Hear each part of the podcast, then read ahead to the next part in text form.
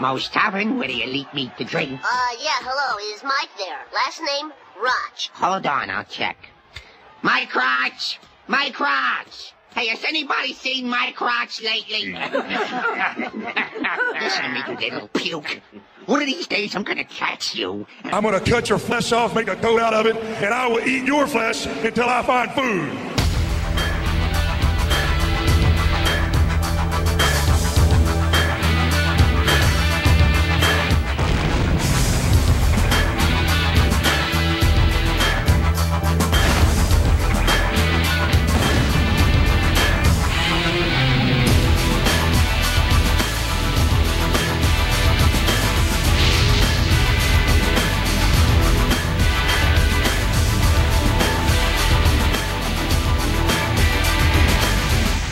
Hello, everyone, and welcome to the. Attitude Era podcast. I don't know what I'm going to call it. I was going to say the Q and A podcast, Q and A E podcast. But it was a, that's that's very smart name, uh, but Attitude Era podcast Q and A special. Q and A E sounds good. Q and A special. When people say, "What's the E stand for?" Error. Questions and answers era. Questions and So will answers. the questions become more answers? Questions and attitude. That's what we're gonna do tonight. Uh, hello, everyone. It's Kevin once again alongside uh, Adam and Billy. Bit of a special episode, bit of a different episode. It is. Uh, it's not quite a regular Bono episode at all. We are celebrating one year in business as a podcast. A round of applause for Hooray! us. Yay. There you go. Sorry, that's the sound of us patting ourselves on the back really loudly. One, 12 months. Who'd have thought? 12 months and 30 odd episodes later. yeah, we've had some laughs, we've had some tears, we've learned a lot. We've had some chills, we've had some spills. Yeah, spoofs and goofs galore. How are you doing today, Adam? Oh, I'm very, very well. I'm a little bit leery about doing this because you know, just because you've forbidden me and Billy from looking at the questions, so me and Billy have no idea what we're expecting here. Oh, Yeah, because spontaneity is the key to, you know. No, no, I, I agree. I'm just, I'm just a little bit concerned about how personal this is going to get. As long as you've I'm all not your, discussing girth on the podcast. as long as you've all your affairs in order. And, you yeah, know, no, it's great. There's no paper trail like that's gonna blow this thing wide open. Hello, Billy. How's it going? Not bad. Also a little worried about not seeing questions because you're going to be eventually asked, you know, who's your favourite ro- uh, wrestler at the moment? And I forget every single wrestler that's ever existed. Oh, I that's just just sit in stunned silence. Ah, uh, no. who has got the smelliest socks? It is Billy. Ah, th- those those are the kinds of questions. We opened the uh, we opened the door, so to speak, the floodgates, the questions fi- from the uh, from the glad gay community. That's the you listeners uh, at home to ask us as many questions about any variety of topics you wanted to to celebrate our one year special. So uh, yeah, put up a thing on Facebook and uh, was going to put up a thing on Reddit, but I thought uh, my self confidence is high enough today. Thanks It'll get downvoted to obligatory. to obligatory. But yeah, so we got we've got like over 200 questions, Yeah, most of which were either what are you going to do after you finish the Attitude Era, right. or the other one was who is your favorite blank and why is it blank? Because like a Right. joke. Yeah. Okay. Before we crack, cracked into the questions, all right, public service announcement. That's not funny. it's not like. Hey, Adam, who's your best friend and why is it not Billy? You know. um, okay, so we got like over 200 questions, as I said. Trimmed the most most of them down. So what we're gonna do is we'll go through the ones which were asked by by and large the most. We'll do them at the start. I'm gonna sort it by volume. Sort it by volume. I, I should try to do like a U shoot, like and we'll, we'll, we'll mix everything together. But that's probably I'm just gonna hit up all the random ones afterwards then. So Is there gonna be a medicine man section where we have to like say who we think did drugs? we have to like out the member of the podcast that's on crack rock cocaine. What's or that something. horrible section? Is it hoe bag or something? Like Oh, that? yeah, the hoe bag and the dick bag. Yeah, there'll be none of Yeah. that here, sadly. But anyway, first things first. The first question, the question we were asked by and large the most. Where's my title shot? For fuck's sake! Right, okay, Billy, let's just go. Like, Oh, we're doing this bullshit. no, no, no, no, no, no. Um, did you know that Owen Hart was called a nugget? Because, Okay, okay, okay. all right. Enough. All right, serious first question. How did the podcast start? Well, that is a Okay, that's- that's a good question. A nice softball, easy one to do. Um, it started off uh, around WrestleMania 29 last year. It's before then. I can't think if I told like the, the long version of the story or the. Well, short it's, it's not that long. Just we, we all, you know, we we're all friends anyway. We did Radio Kart 64, which is a little radio project, a very short-lived thing before the podcast. And then one day, Kevin just came up to me and Billy and said, Oh like, man, you've let out all the salacious the details. salacious details. I'm not going into our time on the radio. That was Uh, okay, well, a right. dark period. Basically, I'd done radio shows before, and after I came to Lincoln, I wanted to do a radio show again. I was friends with Billy and Adam, and me and Billy had the idea for a show called Radio Kart 64, Yes. which we're just going to keep saying the title because I think. Not that- I I think the show was really good, but nothing ever came as good as that title itself. Oh, the 'cause title was by far the peak, It yeah. was the peak. It was the it was the, the best title that we had. The second best being Meow Cats. Imagine listening to a radio show called Meow Cats. You're going to call it just two dads at one point. See, these are the salacious details right here. So yeah, me and Billy wanted to do this show, and uh, the idea is me and Billy would be the host, and Adam would be, or it'd be a live radio show. We would do music and comedy stuff, and Adam would be like Roz in I Frasier. was and mixing the things. desk Yeah. and producing, and yeah. And it was all well and good, good idea. Uh, it- we tried to do it live, and basically the station where we worked didn't work out so hot in terms of shows going. It was shite. Yes, It, was, not a real station. No, it was, but for one reason or another, it, things never seemed to work that great. So basically, the show became incredibly negative really quickly. As that Yeah. whenever we eventually did get on air, all we did was just give out. Yeah, it's like we were always in a bad mood. Like, it's like, shit. welcome to Radio Kart 64. Hey guys, Fuck I was all a of you. fucking you can find an episode of it online still. So yeah, after that, or we decided we left the station. We were going to do it as a podcast, and just before we did the first episode of it as a podcast, I had approached you guys with the idea of maybe doing something to do with wrestling. Yes. because I had I'd done loads of radio stuff before, but I'd never done anything with, to do with wrestling because I never really had a group of people I was hanging with who I would like would, would want to make a radio show with or anything like that. Yeah. With- I've had wrestling fan friends before, but they weren't, you know, someone I wanted to do like a, maybe a, podcast with. And also, as well, podcasts are the bee's knees now. They weren't necessarily a few years ago. cool now. Yeah. Yeah, they're cool now. So yeah, the idea was the idea for the Attitude Era as well specifically came because WWE 13 had come out. Yeah. And that a big part of that was Attitude Era mode, and there was a lot of you know Raw Raw had like a thousand episode special or whatever, and they released a documentary in the Attitude Era. And uh, you know, because I grew up during the Attitude Era, I was like, man, there's a lot of not necessarily misinformation, but it felt like.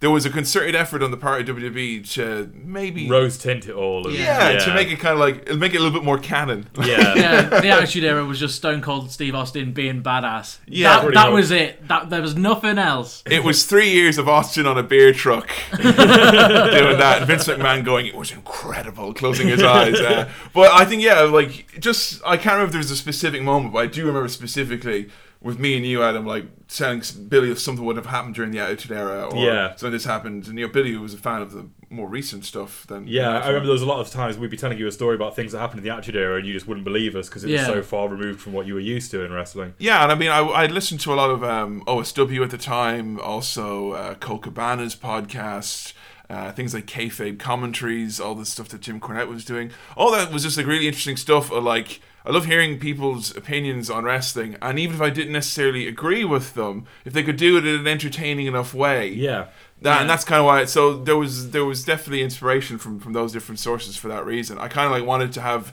some of the informative stuff that I would get with like OSW and have the the chronology to it, but also as well, you know, yeah, maybe.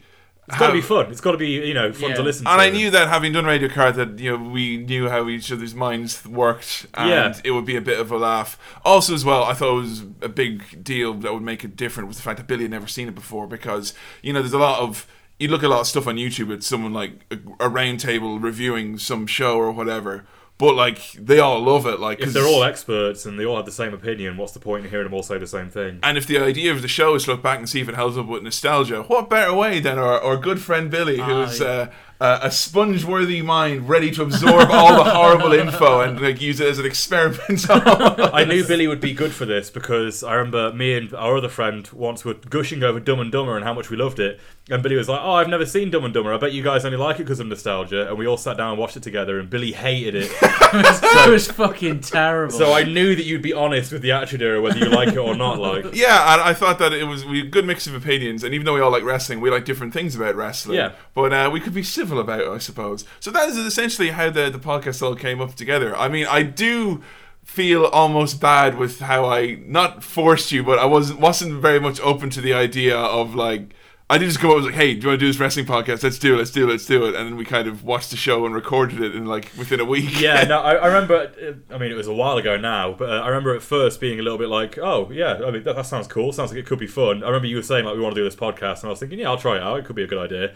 Never did I think it would be going anywhere. Like, you know, like seriously, we're going to be doing this a year's time. We thought our future Yeah. was at Radio Cart. Yeah, I, I, now, I, now I, we're on very, botchamania.com and stuff like that. I very much thought we would get like four episodes out of the way, and it would just sort of Peter out, or peter whatever, out. We yeah. would just stop doing it. in terms of like starting up and all that, w- I think because I mean, a lot. It, we we we were fortunate that we got on like Botchamania after like a few episodes.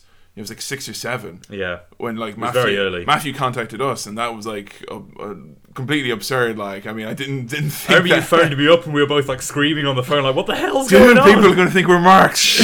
um, but yeah, no, I mean that was awesome. That was obviously a massive help. Uh, Jay from OSW in terms of like telling me like how to promote something, Mm. how to you know spread awareness about your podcast without like seeming like someone who's just spamming it. in those early days, yeah. yeah, and advice that was very really helpful. he, Jay gave me great advice. Um, if uh, yeah, he, he was massively helpful in in, in that. Uh, and then yeah, obviously inside the ropes as well. When, like after two episodes, Yeah, they Kenny got helped in us touch out with as us well. and- So yeah, I mean, we had a lot. We were fortunate in the sense that, you know, I, I wasn't. I was confident that we'd have fun doing it. I wasn't confident that anyone would enjoy it. Mm. But we were very fortunate to have a lot of very nice people help us out. Very Yeah, very Yeah. definitely. So uh, Matthew, Kenny, and Jay in particular, thanks a lot for for for making people know about our podcast. Cheers, guys. Cheers.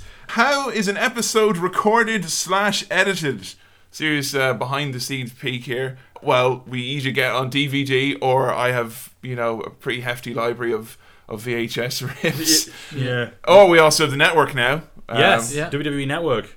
That's So- helpful. Essentially, we watch it. We try to watch it separately. Yeah, because it's it's it's very hard to uh, watch a pay per view. All three of us there, because especially bite for, your tongue. es- especially for me, because I just want to make jokes throughout it Yeah. and just ask questions. But And then you know these are missing stuff, which yeah, it's- Mm. is it's questions I should be asking on the podcast instead of there, you know, because it makes for a better uh, response. Yeah, exactly. and like we watched the brawl for all. We watched all of that together in one lump, and it was fucking torture to have to like be like.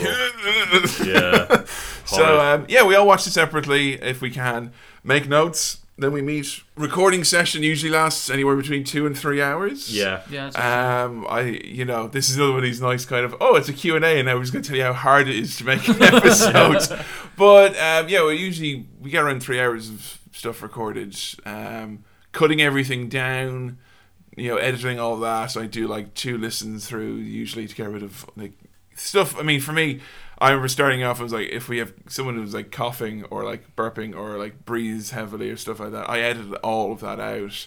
You- what you probably don't realize from listening to this podcast. Well, is you that realise now because I'm not editing this one how poorly Yeah. we speak. By We're, we're all a bunch comparison. of slobs and like coughing and sneezing and burping and all that jazz. That all gets cut out by hand by Kevin. So. Yeah, that that takes that's actually takes up the vast majority of the edit time Yeah. because I mean you could very easily I mean Valentine's Day Massacre was an episode where I had a sneeze where I had a really bad cold Yeah. and I could have just put it up and it would have been fine but it ended up getting delayed the episode because it took so long to get rid of all the sniffles and sneezes. Well, I remember in one of the early ones, I had a cold, like really bad, like in episode four or five or something, and I was like constantly having to pause and go like, and make horrible, disgusting sounds. I remember when Kevin was editing it out, he actually started cutting those sounds out and then putting them to one side. He was making what he called the Adam Bigelow pest hunt sound.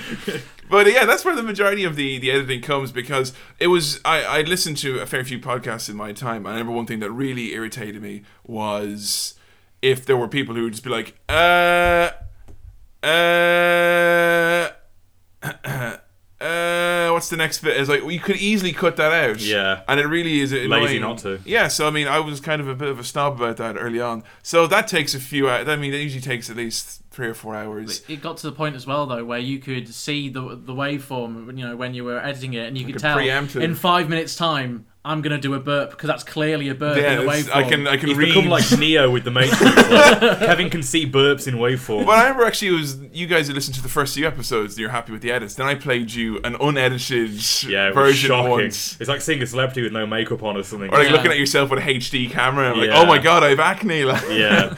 Uh, like someone the other day was kind of like I was I released the episode like midnight or something crazy because I just released it when edited and someone was like, "Why did you put it out at such a crazy hour?" I was like, "Well, you know, just it was done. I wanted to release it." I was like, "Yeah, but were you guys not really tired?"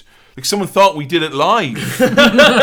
Fucking hell! Pressure. Like we have a like little soundboard so we can play the promos. Yeah, uh, like we're in a studio. I hate to break it to you, we recorded it in my bedroom.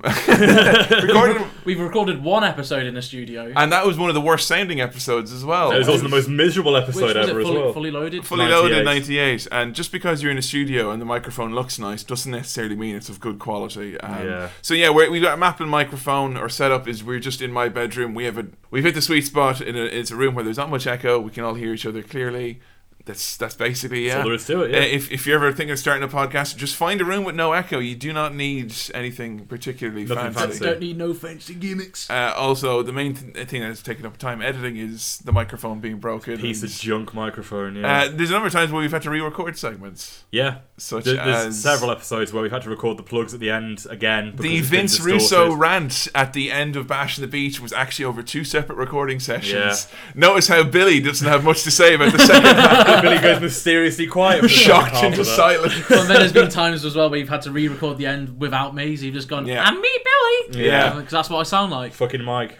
And then you know, it's other bit is getting you know uh, the B roll as, as as Jay Hunter refers to it. You know, getting all the clips for different you know things that you're going to reference. Uh, most of the stuff like in terms of audio goofs and playing you know sound clips and bits in the background or syncing up music with stuff we say. That that's never planned. It's something I just come up with on the fly and when I'm doing it, when I'm editing or while we're recording. So I don't think people like when I get an episode, I don't know how long it's going to take for me to record to edit Hmm. because it could take you know a couple of hours, but I could have a lot of really You could have a load of ideas that you didn't think of. Yeah. yeah, Or- like the, the Vince Russo episode took a long time to edit because there's so many little bits and bobs I put in, or like WrestleMania, Royal Rumble was another one where Yeah. there was just loads of big bits. episodes. Yeah, and you know it's not just you know putting in a clip, but it's finding a way to put it in and make it Yeah. fit in the flow. and Pl- whatever. Plus, you don't know what references Adam and I are going to do, Yeah. so Yeah. we can make some obscure reference, and you, your duty bound to put it in. we do we do make like we make notes but like at the start you'd write down like stuff you want to say in terms of jokes but most of it just comes off the off the Yeah, no, from the that- chat between us yeah. and that's the best thing about because we're just three people who know each other Yeah, that- very that's, well that's part of the recording process, I suppose, is the whole making notes. I, I make notes on little things that I want to remind myself of when we're recording, but almost all the stuff we actually come up with is just from talking to each Yeah. other, and it's all like you know just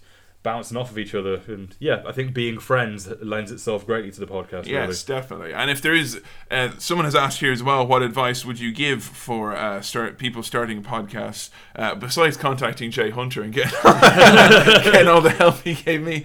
Um, no, do it with do it with friends Hmm. and do it with friends that you can talk to in the same room. Um, really. you I'm- need to be able to talk to these people properly. And not be yeah, wooden. like, I'm not sold on Skype uh, in terms of doing a podcast over Skype. I don't know if I'd ever do it. It would be different. It'd be I don't it know. can be done well. It can be it's done obviously well. a lot harder than doing it face to face. I never do an episode with the three of us, and we were No, over I don't think Skype. it'd work. It wouldn't work. But I mean, that's just that's just our style, I suppose. Um, oh, here's another question we get asked quite a bit. Uh, I love your your show.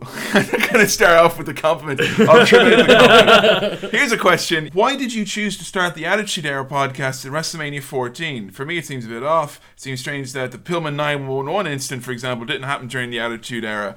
What are your thoughts on this? Um, essentially, I know that most people would point at an earlier starting point for the Attitude Era. I mean, you could say Survivor Series. Some people would say 97. screw job. Yeah. Uh, SummerSlam 97, people say. Some people go as back as far as like King of the Ring 96. Jesus. There were definitely elements of the Attitude Era popping up all Yeah. along. Um, obviously, Austin King of the Ring 96 is a Yeah. big one. Uh, you know, McMahon appearing, but you know, from kind of behind the shadows at uh, Survivor Series 97. For me, I picked WrestleMania 14 because number one, you, there's a million points you could say is going to be the Attitude Era. You could Mm. pick a starting point. I thought WrestleMania 14 is a very big name pay per view. It's a pay per view that has the biggest transition that, for me, kickstarts the Attitude Era, which is Michaels going and Austin getting the and belt. Austin getting the belt and Austin being the main event guy. Because for me, Shawn Michaels, even though he did a lot of attitude stuff, for me, he's like he's the Hulk Hogan of uh, the new generation. Yeah, definitely. So I thought it was good in terms of a handing over point. Also, as well, Attitude Era was measured mostly with success, and you know before WrestleMania, like Raws in like January 1998, it was going to get cancelled. Yeah. That's how bad the ratings were. That's why they brought in Mike Tyson. Yeah. So I thought it's kind of like I didn't want it to be kind of like us going, oh, now it's going to get big and like you know rumbling about it. About it. I wanted to start at a point where it's like, boom, This wrestling, is it. This is- wrestling's this is the a biggest, moment. yeah, Yeah. wrestling's the biggest thing in the world, and Austin's the biggest star there is. And I thought that's why WrestleMania 14 was was why I picked there. So uh, yeah, I mean. I'm not opposed to reviewing some earlier shows. I'd like to do Rumble 98 at some point. That'd be fun. That'd be fun. That'd be really good fun actually. Um, what? Oh, this one we got asked. This was the most popular question by far. What modern wrestlers do you think would have thrived in the Attitude Era? Uh, I don't. know. Oh, okay. Um, first thought is maybe Dean Ambrose. I would Yeah. say I can Yeah. see his sort of like punky scumbaggishness going down very, very well back in the Attitude Era. Uh, I'm trying to think of other strong gimmicks. Bray Wyatt, I think, would have. Bray Wyatt would definitely Yeah. have worked. Yeah, Yeah, Bray definitely. Wyatt, I could see in any era. He could be a New Generation. He could Yeah, be in Hulkamania era. that's He- true. He's a timeless character. Bray Wyatt is. That's just him. The whole, the whole, the whole Wyatt gimmick. family. Yeah. Um, I think other modern wrestlers who could survive, who thrive in the Attitude Era. Santino. Really? I genuinely, gonna I, say gen- Santino? I, I genuinely think his goofy gimmick. I, I don't think it would be out of place alongside some of the more goofy characters. comic like Relief a snow and- or yeah. yeah. Actually, you Yeah. know, what, Vince Russo would have a field day with He Santino. would. Yeah, that's a good point. Uh, Randy Orton, I think, would have got over amazingly. That's in the true, Attitude Era. yeah. I mean, I'm not his biggest fan, but you can't deny the man is the prototypical wrestler. Yeah. Um, don't know about Batista. I would. A lot of people have asked us, do you think that CM Punk would have thrived in the Attitude Era? I don't think so. Him and Brian. They're, they're, they're more of a. I mean, don't get me wrong, I love the guys, but it's. I think it's because of the fact that we have a different kind of fans these days, and you know, Yeah. we're all marks and internet fans and everything. We have this knowledge, and I think that's why people appreciate Punk and Brian so much. I don't think an actual Era audience No, would have. definitely not when there's someone like an Austin or a Rock Yeah. instead. That's Yeah, just- exactly. I think it's also as well, which is uh, uh, a point about that, is that they're short guys, and during the Attitude Era, Vince McMahon did not like Yeah, they're all big fellas. Yeah, I mean it's kind of ridiculous when Chris Jericho was considered to be like a cruiserweight during that Yeah. time, where now he'd be considered to be like you know a, standard or a yeah. heavyweight. Like so, um, yeah, I think as much as I love those guys, I don't think they would have done well in the Attitude Era. Vice versa, anyone from the Attitude Era who would be doing very well right now. Ooh, that's. A, I, I would see from just a, a technical point of view, I could see D'Lo Brown having amazing matches with people like Daniel Bryan Yeah. and the Shield. Any of the any like the solid workhorse mid card guys. Yeah, Uh, obviously, Jeff um, Jarrett. Ken Shamrock. Snow. Yeah. Any of those guys, if they were in their prime, uh, Foley, I think, would get over just as much now as Yeah. back Yeah, then. easily. even though people I think I think almost unfairly say that he only got over because of the all the blood and guts and stuff. But I think he was. No, I, th- I think that's silly. I think he got over. I mean, fair eh, comment. all the, all the big stars like Austin, Rock, well, obviously. Kane, Taker. You know, I think all those guys, regardless PG or not, could have been super Yeah, big stars. Yeah. Um, what is the best wrestling figure you've ever had? Writes Tom Downey. Oh, that's dead easy. That is a good question. Yeah, that, that's very easy. And I, I'm this much of a dork for this one particular wrestling figure that I can even tell you exactly what model it was. It was the uh, WWF Heat Series 10 Kane. Um, I only know that because I remember having to beg my mom to like make sure it's a Series 10, mom. Yeah, make sure it's that one. it was just just like you know when Kane debuted in 2001, I think it was, where he started wearing the vest. Ah, yes. yeah, it was just just that. It came with a lead pipe. It was fucking awesome. I was He was obsessed with very. it. He looked like a monster. He had like big, shoulders and long I arms. had that and- uh, that figure as yeah, well. I love that believe. figure. Yeah, um, Billy, you, you you obviously didn't watch wrestling when you were a young Ne- ne- nipper. never owned a wrestling figure. Oh, No, that's so- sad. I've got my Sin Cara mask, That's yeah, that's close enough. but uh, no, that's it. For me, my favorite wrestling figure was either the mankind that I like the the old bone cruncher figures. You know, Oh, they're yeah, the obviously- bendy ones. The mankind one whose mask would come off, which I thought was great because obviously you could beat him up and then you only have to take his mask off like it was Hell in a Cell or I Quit or Yeah. whatever. I had a Bubba Ray Dudley like super flexible one that came with a broken table. I have that. Yeah, the table that snapped in half. Love that. Yeah. I love love the Dudley Boys so much as a kid. And uh, one I got actually recently enough, like in- within the last year or two, I got um Jesse Ventura figure from Jax. Brilliant. Which has got like the ridiculous. Oh, yeah, the hideous wardrobe on. yeah, him, he's got like zebra pants, leopard boots, uh, like a gold wig, a Woody the Woodpecker T-shirt. Uh, it's ama- also got Shockmaster figure from Jax as well, Brilliant. which features a a very rough approximation of a stormtrooper helmet, so as to not um, infringe on copyright. Best Savio Vega memory. Well, this one's for Kevin, I guess. Only Savio Vega memory of of no is him getting injured in the brawl for all. well, there you go then. Career which I ending. thought was funny. On No Mercy on the N64, did you ever compete the women's title mode with a man? Uh, yes. uh, basically in the championship mode that you could do as a dude. And there was a bikini contest, so both people would end up playing as Viscera or Andre the Giant coming out in a bubble wrap bikini. Or, Brilliant. So Was uh, your special reward for doing it is Jeff Jarrett and beating up a load of women? no, sadly, he wasn't in the in the game. Um, if you could pick one wrestler from the Attitude Era to go on a camping trip with, who would it be? Oh dear. oh man, a camping trip. Uh, Um, I, I no no, I've got this. It's dead easy. Okay. Undoubtedly, Dan Severn. Undoubtedly, I would this have. is scary. No no no. he no. tells some good spooky It's the stories. woods. He look. He might look like a scary guy, but He you can is. guarantee we'll pitch our tent and be like, "Hey, Adam, would have took into this cheesecake I got it from Marks and Spencer's." And like, We'd have the loveliest time together. Uh, I picked McFoley because of the lucrative Chef Boyardee. Um, so we- we, we'd have tinned pasta all weekend. Foley would be good, but I think maybe D'Lo Brown. I Why don't know. just I shaking think, your head, yeah, I lads? just think D'Lo Brown would be fun to go on a camping trip with. Maybe Mark Henry. the, the two of them, like Yeah, just the you two of them. wouldn't be Back, eating with, anything back, if you went with back, Mark. with they, back when they were friends before. uh, because they got into lots of wacky adventures. Yeah, didn't I'd they? like to go on a wacky adventure with uh, D'Lo and Mark. definitely. oh, this is a very difficult one. Rock or Austin? Jesus, you can't ask us that. Uh, Oh, I should point out as well. There's a couple of questions that were asking us specifically about storylines which were not covered yet, because it most of the point of it is to try and keep it secret from Billy. No spoilers. We're not we're not answering any of the questions that might spoil stuff. Yeah. Sorry about that. But anyway, uh, Rock or Austin. And you take take the whole, not just the bits we've seen. You take the the whole career, so to speak. Yeah, I'm, I'm gonna say Austin. I think. I mean, I, I love them both very, very close. But I mean, just thinking back as a kid, whenever it came down to Rock versus Austin, I was always in Austin's corner. Like Everyone, it came to the at, two of them. at- at everyone always crunch seems time, to- you have to make the decision. and I always chose Austin back then. So yeah, I'm gonna stick with that. Billy Rock or Well, Austin. I can only judge it on from what we've done on the podcast. Well, you, you saw a lot of The Rock, obviously, when you got back interested when Yeah. like 2011, 2012, when The Rock came back. Yeah, so- I, I saw him then. Um, judging purely from when we started the podcast, Austin started on sort of say a plateau, and he's he's more or less maintained that high level. Mm. Yeah. Whilst I think The Rock's gone from a very rising, yeah. he's, he, he's gone from very low on the card from the, the first episode of the podcast. He's pretty low down. Yeah, it's true. Mm. To where he is even now on the podcast, he's huge. So I think for that, I'd have to say The Rock. Yeah, that's. I think I'm probably going to go with Austin just for the, I the last couple of years, like the last two year run with with Rock and Cena. You know, at the time I enjoyed it, but the more I think about it, the more it just really rubs me the wrong It way. soured me on the Rock. And Unfortunately, Uh, it's set this kind of precedent now because you know Batista's fucking back. It's going to Yeah. be it's going to be this thing now that it's a precedent. I think the Rock has set, which is like the lad coming back for the WrestleMania Yeah. payday. And if you know that resorts in guys who are there all year long getting fucked over, then yeah, I don't. know. I'm going to go with Austin maybe just for that alone. That being said, I think if it came to crunch time, like you said, Adam, I would always side with Austin. Yeah. he was a lot more. I don't know. He was like he was much easier to to like or Well, whatever. I, I think as a kid, the thing was like you know you like The Rock, but you do still remember that The Rock once was a bad guy. For me, it was like Austin's always been a good guy. Austin's always been my man. Like so, he- Yeah. he's never let me down in the past.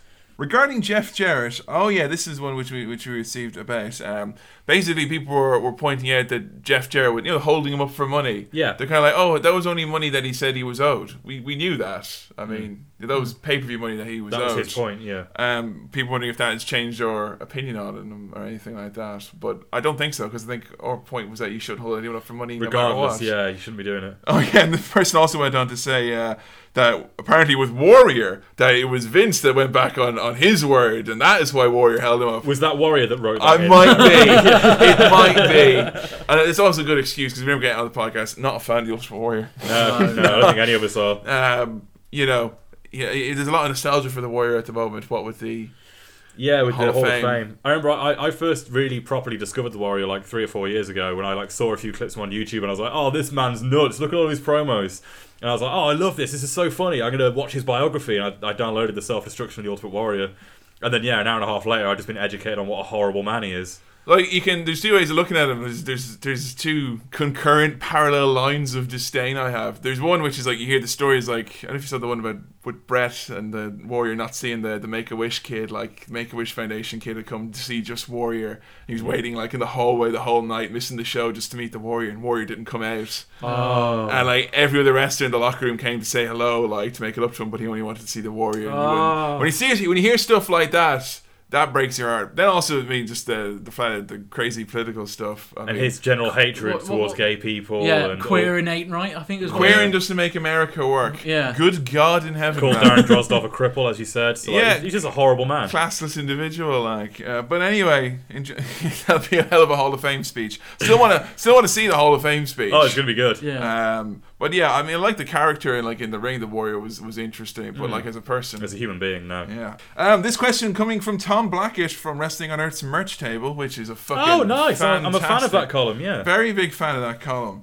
uh, i'd like to know the worst piece of wrestling merchandise each of you own Oh man, um, I'd say probably quite simply. It's not that interesting, but quite simply, I got for three pounds from Primark. this it's not even like the official John Cena Rise Above Hate T-shirt. Oh, Ah, I've it's got like the same T-shirt. a very thin sort of like crap sewed together in a sweatshop by children kind of shitty transparent version of "You Can't See Me" T-shirt. That's pretty bad. is that's it you pretty can see damn where they bad. tussle loyalty No, it's respect just It's Rise like- Above Hate. Oh, sorry, yeah, Rise Rise, Above- Above. You Hate. don't even know what's on your. I haven't worn it you for a while. wear it all the time. Oh, and also my uh, my little miniature Ryback toy that I have, the baby back. It looks nothing like him. Yeah. Worst piece Um, of merch, Billy. Well, again, I only have one piece of merchandise, which I think is great. But when I, when I've seen people's reactions to it, they hate it. It was the Sin Cara mask. oh man, I, Does anyone love that. hate that? No, I, remember, I remember sit, sitting in uh, Riley's. When, I can't remember what pay per view we were watching together. We just went to Riley's to watch it, and I just got some proper dirty looks just because I, out of the middle of nowhere, one in the morning, I'm gonna put on my Sin Cara mask. As you go You've in. had a few drinky poos. I did. I, had- I had a few drinks, but then I did see a guy at the front row who uh, was wearing a Rey Mysterio mask. Yeah, you were best mates. So uh, I I went up to him and just sat with him for a while. N- No idea who the bloke was. But, Got, you know. got him a drink, injured his knee. Lovely, bloke. lovely bloke. Um, What about you, Kevin? Worst piece of wrestling merchandise. I've got a shitload of wrestling shirts that I don't wear. Uh, I think there's one I have that I like. I've worn literally once, which is the Nexus T-shirt. I was like, Oh. I had this thing like it was just like I liked Nexus. Like at the start, I'm like, yeah, man, fuck yeah, Nexus. And like I got the original one, the big massive yellow fucking N. Ugh. And then they like debuted a newer version of it like the week later, and then they debuted a newer version, and each version looked way better than the one. I had. And I remember I wore it once as like a sleeping t-shirt at home, and I was visiting my parents. I had nothing else to wear, and I came down wearing this Nexus t-shirt with like the the, the Nexus armband bit on it. Yeah. well. My I think my mother's went N for naughty, so that is easily the lamest. I would like to put forward that you have got a one piece of wrestling merchandise that is worse than that, and this is my fault actually. Oh shit! That's the jigsaw. At there. Christmas, I got Kevin uh, Wind Waker on the Wii U, but I actually decided to trick him and put it inside another gift. I found for one pound from the local toy shop a 200 piece jigsaw of Randy Orton performing a clothesline on Heath Slater. Not even an RKO, not even like him posing. It's him So from a strange. shit Very angle strange. doing a clothesline on Heath Slater. I tried to actually put that jigsaw together, and I was around a third of the way in before I realized that the jigsaw didn't fit in the box it came in. And the result wouldn't be worth it anyway because it's a shit photo. Thanks a lot, David Cameron. Big society, my ass. Um, well, that was from Tom. So uh, it's from from Wrestling on Earth. I love that website. and I love that Big column. fan. His uh, his wife that is going through Jim Ross's Oh, the cookbook, yeah. Check it out. It is hysterical. It, ew, Hardy Boys chicken fried steak Ugh. is this Ugh. this, this thing. Joel asks if you could magically change one thing about the Attitude Era, what would it be? I think we we're all going to be in agreement on this. I, I'm probably going to go out and say the uh, the whole sexism thing because it makes us all deeply uncomfortable.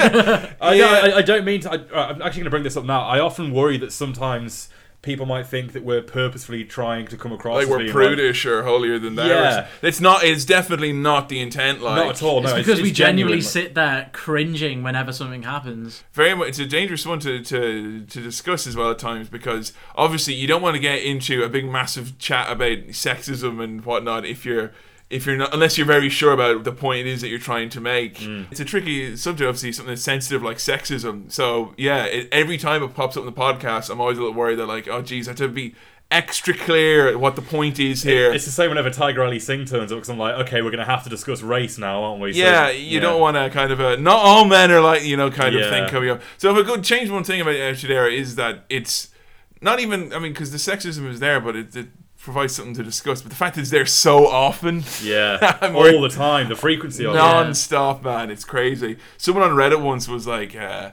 you should make your podcast more vulgar. Come on, guys. There's nothing wrong with a few sexist, homophobic remarks. Like, I What a sentence! That's not our audience, right? I think the problem is, is that like you have to like you can't be there's a hardline stance I suppose we've taken, but you can't be kind of like, ah, yeah, it's grand for him to like make fun of that woman there and then like you know decry it in another s- i- instance. Yeah. We do have to be kind of like pretty much on our toes when discussing that stuff because you can come across as a bit of a fucking Egypt if very not easily. careful, yeah. So that'd be one thing that I would definitely have to Yeah, change. I, I, yeah. I'd agree. there. Anything else? the crowd, the, the um, not that they are vulgar at times and stuff like that, but the vast amount of uh, apathy.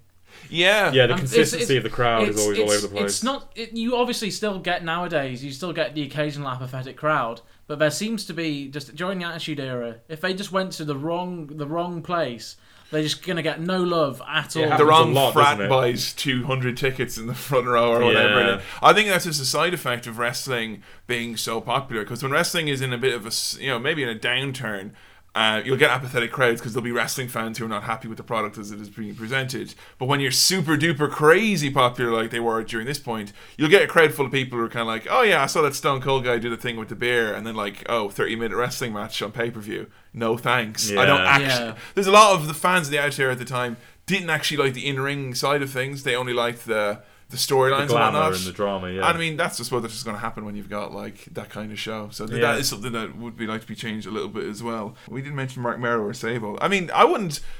I wouldn't talk about it. Say like, oh, change a thing, get rid of any specific wrestler or person. Like, If, if you're giving me the opportunity to erase one element of the Attitude Era, yeah, I'm not going to waste it on one guy like Yeah. Mark Miro. Because for as much as I hate Mark Miro, we got a lot of enjoyment out of seeing him get his Laughing at pants him. pulled down and getting a sable bomb put on him. This is a great one here from uh, Richard Ross. You know something? The Vig Valboski is a lot like a Q&A. we both get asked a lot of questions and we both give people what they want. And by that I mean come. Say, Richard's question, what is your favorite Val Venus sexy promo? oh, the pancakes one. Yeah, Yeah, Yeah, pancakes. definitely pancakes. Yeah. Pancakes is great because it's just so Doesn't make ridiculous. sense. I, I do love the generic Val Venus formula though. How it's you know, you know, the big Valboski is a lot like X. Something in and then he always goes, shot like. You know.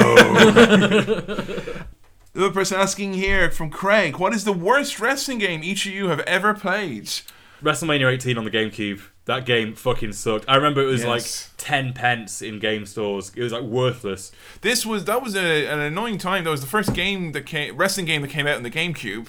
I had gotten a GameCube, Hmm. and you know this is before you'd have your you know your Reddit's and your non-stop information on know. the, on the internet Yeah. to know any better. I had Nintendo Official Magazine, which assured me in its pages before I got Wrestle- Road to WrestleMania 18, which was fucking expensive. I got it Hmm. for Christmas. It, it was informing, oh, it's gonna be just like No Mercy, but with better graphics. like they were making out like, yeah, it's the next evolution Yeah. in line. Oh my god, it was not. Couldn't be further from the truth. I remember getting that game on Christmas morning and being heartbroken. My Yeah. brother came in, who was a massive wrestling game fan. I was like, "Can you not get a black T-shirt?" I'm like, "I'm sure you unlock it." You didn't. You couldn't get a plain black T-shirt. you can get a plain black T-shirt in the wrestling game in early 2000 when everyone wanted to make their guy look like Fred Durst. Yeah. Fuck you, game. I was gonna say actually like the ECW one from the ga- from the N64 because that was diabolical. Oh, yeah. But no, that that WrestleMania 18 one is diabolically bad. Well, I've not played that one, but we did play the ECW one at, During si- during Sick and Sick and Sick. Safe one. Yeah. That was and that was bad. that was the one where everything was re- too quick. Yeah. wasn't it? Everything, the movements were not fluid at all, and just everything was bad about it. That was, It was a reskin of a game which, in fairness, WF Attitude nostalgia side is pretty ropey to begin That's with. a pretty bad game. No, I yeah. think that I think that ECW one is the worst one I've ever played. Also, WCW Backstage Assault on the PlayStation, which is a game which caused my cousin to break his PlayStation and controller because it didn't take place in the ring; it took place backstage only, and he got hit with a cattle prod by Sting so many times he ripped the fucking. Jesus. He also plays Vince Russo in that game. wow. So weird. We are, of So- course, not including WWF Crush Hour on the PS2 Ah, here. Crush that Hour. doesn't count. No, definitely not. Um, how big is Batista's dick? I'm happy we got that one. Yeah, I, I- actually, I'm, I'm surprised I didn't expect that. Yeah, I can- I'm just gonna mention that again. Kayfabe commentaries is like routinely like my favorite thing ever. I think they do a fucking awesome. Mm. Very job. high standard of quality, haven't they? Yeah, the U shoots are always funny. The guest bookers are always informative, and the timelines are always like both. I adore those. I watched the recent one on their website with uh, Insane Clown Posse. Oh, yeah. and it was hysterically funny. Uh, check that out definitely. Uh, is Billy really the baddest man on the planet, or is it all just kayfabe? we got several, ver- like four or five versions of you being the baddest man on the planet, really? and what what qualifies you for that? Um, Well, I don't know because it's, a, it's, a, it's a- it was a name given to me by you, so you'd have to answer that. well, you broke his leg, and he seemed to be all right. Like That's pretty bad, yeah. Uh, yeah, I, I broke my leg and walked around on it for two days without noticing. he's Baddest man on the hardcore. planet. Yeah. He's hardcore. Uh, I suppose that qualifies him if anything to be the baddest man on the planet. And nothing less, yeah. I'll take that then. If I post you the book, will you read the entirety of The Fox and Socks by Dr. Zeus in the manner and cadence of Vince Russo? You know, Definitely. yeah. yeah. Actually, Send away. I did. Uh, Chris Pilkington sent me over a thing which he wrote, which was a Dr. Zeus um, little piece called China's Vagina. it's not. It's not as. Vu- I thought it'd be crackers. I thought it'd be really vulgar or rude. Or it's actually very good. I might read it out later. Please with, do. with something. Um, I know Kevin joked the other day on Twitter about doing a Godzilla movie podcast. That was not a dro- joke. I'd definitely do that. Uh, that made me wonder would you guys ever consider, once you've covered everything you possibly could about this era of wrestling, about doing a non wrestling podcast? I know for a fact I would listen to any other podcast you make. Uh, what would you think? Oh, I, I- I definitely I'd would. be interested. Yeah, I, I love podcasting. I love now. podcasting. Like, Yeah. as just as a as a as a platform, I think it's great. It's it's easy. There's relatively it's relatively easy to to build an audience. Um, if you haven't listened to any podcasts ever, it's hard to understand why podcasts are. Why is it so Yeah. popular? And that was the problem we had at the start, which people kind of like, why aren't you a video podcast? But Yeah. like honestly, in addition to not me not being able to video edit and not wanting to pursue that. Like I was a reason I wanted to do podcasts is because of someone who was taking a lot of train journeys at the time of starting this podcast for doing stand up and stuff. Um, podcasts are awesome. They Podcasts kill are brilliant. They kill time in the best way possible. Um, housework, walks, commutes, podcasting. Yeah, so I'd love to do any other kind of podcast. Yeah, Yeah. no, it's, it's one of these things where um, I would actually, yeah, I- I'd love to do another podcast, so- something outside of wrestling. But yeah, the thing is, uh, podcasts are like such a saturated market now. You have to have a very unique idea of what you want to do, which is why we're quite lucky to have stumbled across the Attitude Era podcast and and having like Billy as well. Then you exactly know. have something new Yeah. to bring to the table. Yeah, so I I, think- can't just do another podcast for the sake of it because you know there's probably someone else that's already doing a podcast on my subject that I'd like to do. Yeah. Yeah, for example, I I said I'd love to do a podcast that goes through all the original Japanese um, Godzilla movies because Mm. I love all Godzilla movies. It's something I love.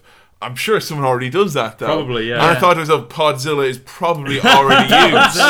it is easily it's been used. Definitely. But like, there's some really great ideas out there. There's someone I really want to get into it. There's someone who's doing a podcast where they uh, review Saved by the Bell episodes. Oh wow. I'd love to do something like that. Yeah. Just something really obscure. Well, yeah, because I mean, like '90s TV, like I mean, I think Nostalgia Critic and guys like that, they, I think they've taken the video stuff to as far as Too you go. far, But I think yeah. that roundtable audio podcasts on that kind of area is interesting, definitely. Obscure like Rocco's Modern Life. Yeah, I'd, lo- I'd love to do Yeah. like Street Sharks or fucking something like that. very Street quickly uh, Sharks. recommend our favorite non-wrestling podcasts. Mm-hmm. Mine being uh, Comedy Bang Bang is an amazing improvised comedy podcast, and very recently been listening to the Andy Daily Pilot Podcast Project, which is also awesome. very good as well. Yeah, I, I'm a big fan of both those as well. Uh, Neil Hamburger's um, Countdown to New Year's podcast every episode is a New Year's Eve party. Brilliant. Uh, also, as cinema. well on cinema, Definitely yeah on on cinema. cinema's great. Uh, on cinema, yeah, is one of my favorite things. Tim Heidecker and Greg Turkington parody of a movie review. Uh, show all these things basically. are showing you that yeah, you can Fantastic. Do, you can do different things with podcasts. I think Yeah. people think when you think podcasts, think why it's just someone talking. It's easy and it's like it's it's lo-fi and it does not. You can't have big ideas. I don't think that's You totally true. can. Yeah. And, uh, these are examples of like what podcasting can be. When we we're speaking about lots of podcasts, a question we got asked a gajillion times. I've answered it elsewhere, so I asked people not to answer ask it, but they asked anyway. What are we going to do once we finish the Attitude Era? We are going to cover like blocks of pay per views, storylines, things like that. Uh, so things like uh, we would do the invasion in, Obviously. in a few Yeah. pay per views. I uh, wouldn't mind doing a bit of TNA, bit of Ring of Honor. Um, there's loads of stuff. Do I some mean, um, retrospectives as well on specific wrestlers, like Yes, our like- Owen, like, our Owen Hart Yeah. tribute. but do it about a um, you know like so like we'll like Vader top five matches something like Yeah. that. That's so then there's, there's plenty of stuff for us to do. Quite a way off yet. Though, Quite a way anyway. off. It'll probably be rebranded a little bit. It won't be called Attitude Era Podcast. It'll be called like AE Podcast Presents Yeah. or something. We'll get to that eventually. But yeah, there's- we're not going to stop um, just when we hit WrestleMania 17. It will be like an end of a season type atmosphere. Yeah, now. exactly. Um, so yeah, that's that's one that we're going to ask quite a bit. Off topic question How do you guys feel about the Beach Boys? Big Um, fan. Big fan. Uh, I'm yeah, a fan that of Beach sounds Boys. beautiful album. Greatest hits, beautiful album. Uh, yeah, I also appreciate anyone like Brian Wilson who can spend a whole year in bed. Yeah. Amazing. I think I was telling you the other night, I reckon that if everyone in the world aged between 18 and like 55 had like a dedicated, you were allotted one year you could spend in bed Mm. during that time, I reckon there'd be no murders. I Yeah. laughed when he said that, and then like just you know started to think about it a little bit more, and I was like, holy shit, a year in bed. yeah, you have one year at your disposal. It'd be amazing. You could watch every film you've ever wanted to watch. Mm. Yeah. yeah. I think that. Uh, So yeah, big fan of Beach Boys. what is the greatest wrestling video game of all time? Um, no Mercy on the N64, I would say. Here comes the pain for me. Followed closely by Here Comes the Pain. I did enjoy uh, No Mercy when we played it for Sick Kid Safe when Yeah, we were playing it that's for a the first lot of time. Completely different to wrestling games nowadays. Yeah. It's I mean- it's competitive.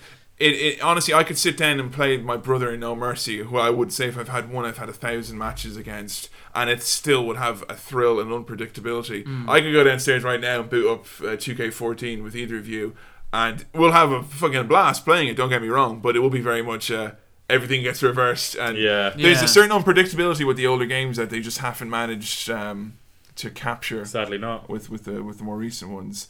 Uh, one for the group from Jamie Westy Westwood. You've all said how people like D'Lo and Double J you didn't realize how good they were until you started the podcast. Is there anyone you remember being awesome from the Attitude Era, but whilst doing the show have realized that they were utter crap? Ooh, I would This say one- this one's utter for you, crap. This one's for us too, yeah. I Yeah. suppose. Um, there's been instances where, like, so far, Steve Blackman hasn't lived up to what I remember. But I mean, I've still got time to change my mind about that, and I, even then, I would not say utter crap. Yeah. Uh, I don't think there's been anyone. that Take I it. You've was- been very harsh on. Actually, yes. No, sorry. Yeah, definitely Undertaker. Definitely Undertaker. Um, I've always, you know, looked back and you know, I remember loving Undertaker as a kid. I had the toys, and you know, I always thought he was this cool, badass, mysterious man.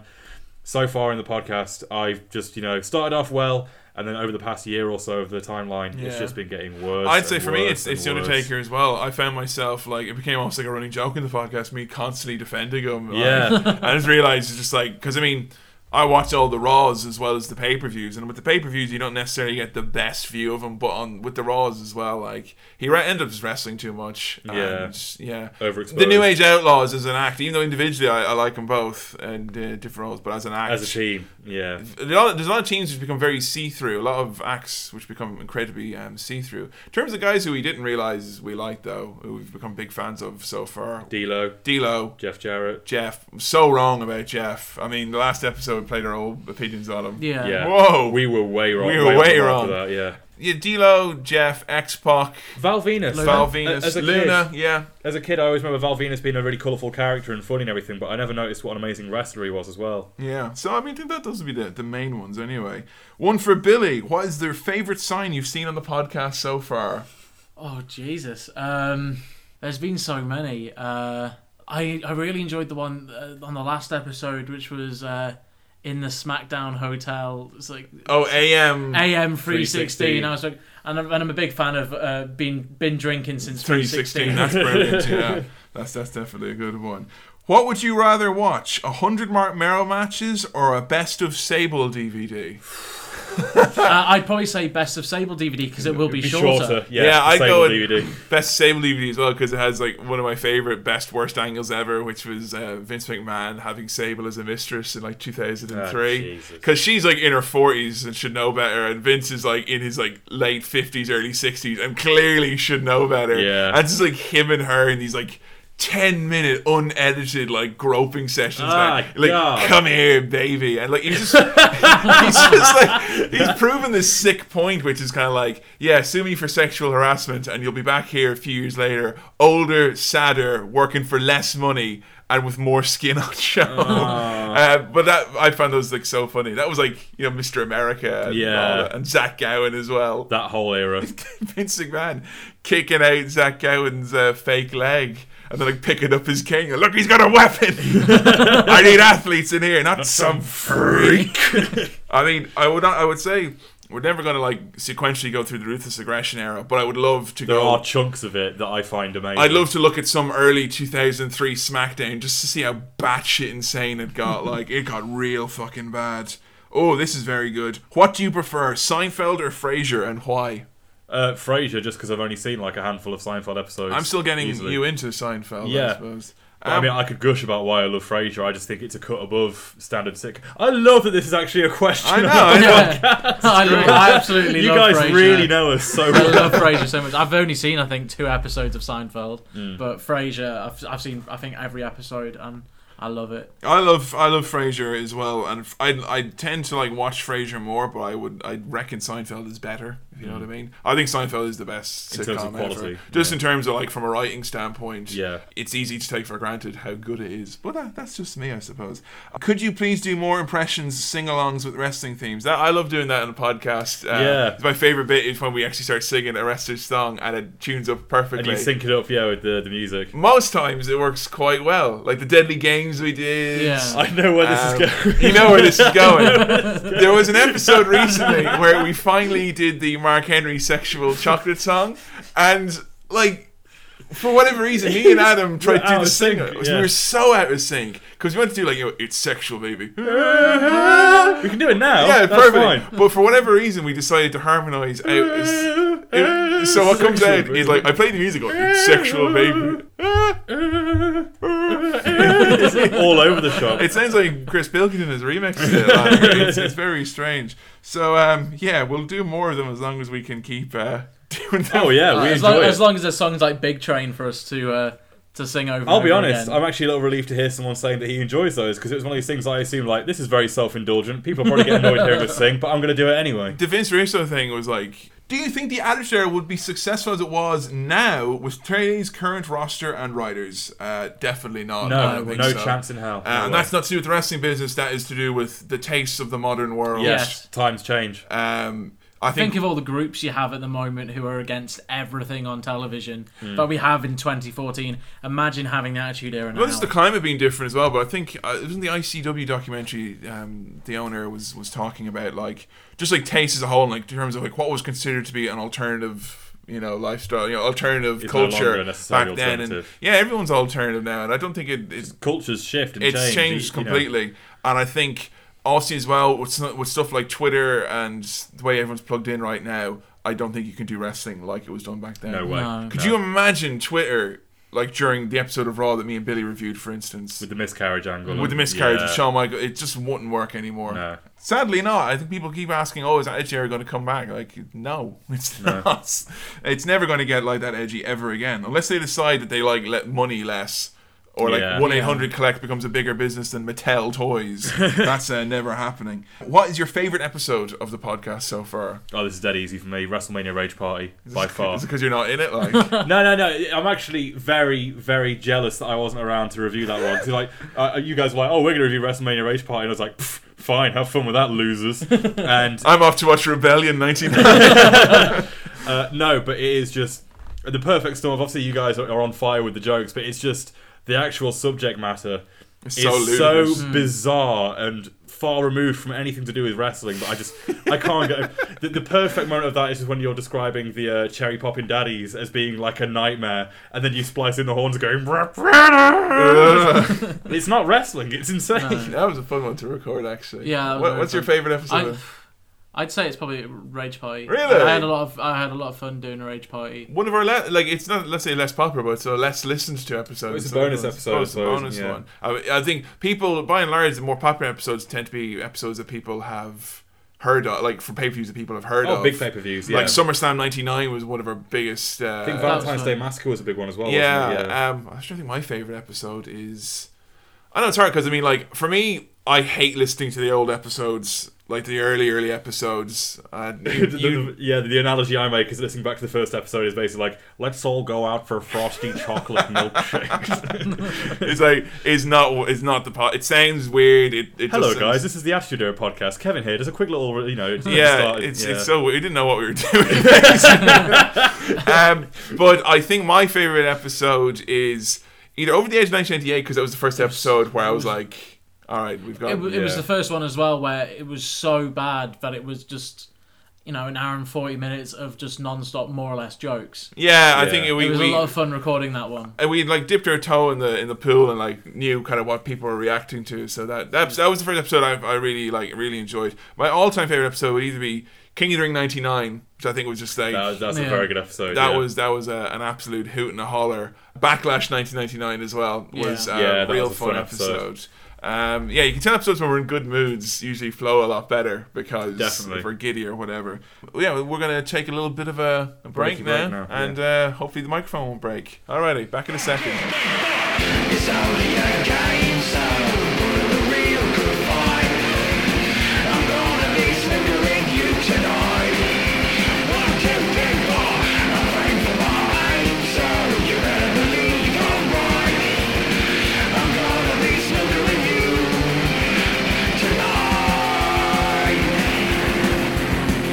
Alrighty, we back. Hey, Hey, let's fucking do this podcast. Yeah. Dean Ambrose here, like, guns are fucking awesome. no, I like that because this is that just reminds me very strongly of the the John Carpenter, um, Keith Day. It was John Carpenter uh, commentary of the um, of the thing where they're clearly drinking. Like you can hear mixed drinks in the background. Yeah. So alrighty, come back more questions. This one is coming from Jacob Federico. What is the single funnest moment you've seen in the run of the podcast so far? Funniest, sorry. Or... Yeah. What made you laugh the most so far? Oh, Jesus Christ, put me on the spot here. That's difficult. Well, like the most we ever laughed was either when we did in Backlash '99, because like if I always thought I was laughing if like if maybe somehow like if someone just came across that part of the- they never heard us before and they got to us at the end of Backlash '99 where we're like Vince Russo and the Midnight Society, Oh, and yeah, Home Improvement, you, you it's fu- killed me at that point. we yeah. fucking diabolical. Yeah. I like. was very lightheaded at that Uh, over point. over the edge ninety eight. There's something that really made oh, you the laugh. cockpit. That was the, uh, No, the there's the- cockpit. There's something where you really really laughed. I can't remember what it said. Over the said Edge and then I said 98. then I said Slable. Oh, that's fully loaded. That's- That's Oh, Fully fully Loaded, loaded, yeah. even. What was that? I'm trying to remember. I what don't that think was. it's just the fact that we were we were talking about Mero and uh, Mero and Sable and like Yeah. and then you said Slable. Slable. Yeah, I, I was in a very, very bad mood that day, and that just really brought me out of It it. turns out I just I just found genuinely funny on the podcast. I found like the whole rage party, just the concept of start to finish is like genuinely hilarious. Absurd. Bar- Absolutely absurd. Bart Gunn being killed like Yeah. that. The comedy of the situation was not lost Yeah. on me. um, like I don't think other like just genuinely like weird funny like mankind has made me laugh so many times. Yeah. Like SummerSlam '98, where he's like, oh, "What did you do? It was my car. He blew up. Like my SummerSlam ride. Like." And Aw. he's like, "Vince, step into Vince my giving him the office." speech is br- is brilliant. He's like as well. step into my office and it's like a little little Hmm. little uh, door underneath the stairs. like yeah, mankind al- almost always made me laugh. So um, I think those would be the funny fun funnest moments so far. Well, I mean, what's great about the podcast is that. You know, as I said we we never know what the stuff is that people find enjoyable until like a I'm, the most exciting time is always after the episode comes out to see what, what people are talking about on like Yeah. the Facebook and all that. Like uh, the British Bulldog, where's my title shot thing at the moment? Like People seem to like that, yeah. we didn't like consciously like try and make it as, as much of a thing as it's become, but like, it was really fun because it's I just think like. it made itself a thing by saying it so fucking much. but uh, yeah, that's that's what's great about the about the podcast and like and having a, a nice fan base like yourselves is that you know we get like weird artwork like when, you, when- after the rebellion episode goes up and there's like British Bulldog and a Pokemon Red screen Hmm. saying you know, a wild bulldog appears. yeah, the fan That art is makes amazing. my uh, yeah. Um, Michael Yeah. Scally, who um, who does Fizz versus the World on Twitter, who does our episode artwork, stuff like that is always just like makes me into like it's so funny. Yeah, like, no, it always makes me feel like, oh, you guys are fucking awesome as well for doing stuff like this. For Chris us. Pilkington making the the best of shapes. Billy fan art made me laugh so Oh, here's one hard. actually so we can ask now. Uh, favorite Pilkington remix? Uh, I'd remixes of all the ends, ends of all the episodes, with the exception of the latest one, which was the Glad Gay song, which was, was one of Adam's creations. Yeah. All the remixes at the end came from Chris, Chris Pilkington, Pilkington. at Pilkington on uh, on the old uh, Twitter. Give him a follow. Pilkingtronics on uh, Pilkintronics SoundCloud. on SoundCloud. You can see all his uh, all his songs up there. What was your favorite one of his so far? Definitely hardcore fish. Oh, that's great. Hardcore fish in a a big big pond. pond. Hardcore fish. it, does it? Yeah, that's brilliant. Yeah. I think for me, I think my favorite's Crew Monday. Oh That's very good yeah, as well. man, that's great. Yeah, no, Chris is Chris is fantastic. Like, um, I, I feel from going through old episodes and finding bits and Yeah, bobs. Like, seriously. I don't think my Kudos favorite to one. the man. The favorite one is probably the England ain't nothing but a place full of pancakes. Yeah. because I love the Jack Swagger Real American theme. So Goes with much. anything. It, it is. It's brilliant. Um, so yeah, nice side one there. E What current WWE wrestler do you believe deserves a big break? It's only a game, so put up a real good fight. Jim Davidson actually, my boss at work had him for a private function um, Oh no. the other the other day, and I was really like, could I get Jim Davidson to do an intro? This is Jim Davidson. You're listening to the Attitude Era podcast. Oi, this is Jim Davidson. I assume that's what he sounds like, but it was kind of like, how do you explain that to our boss? right, you know wrestling, right? This is why, like, ha- there's It's no gonna way. take a while. There's no way to connect those dots, but um, sorry, yeah. What what what else is in WWE currently? You would you like to see get a, a- a big break? I assume a push. Uh, I think at the minute, generally speaking, WWE are pr- doing a pretty decent job of pushing the guys that deserve to be pushed at, right now at this moment in time. Uh, I would say Cesaro, but it feels like Cesaro's on his way to getting something Yeah. good. Uh, all three members of the Shield feel like they've got a pretty decent future ahead of them right now. Daniel Bryan's obviously, you know, fucking stellar at the minute. I'd like Cody Rhodes to get a bit more.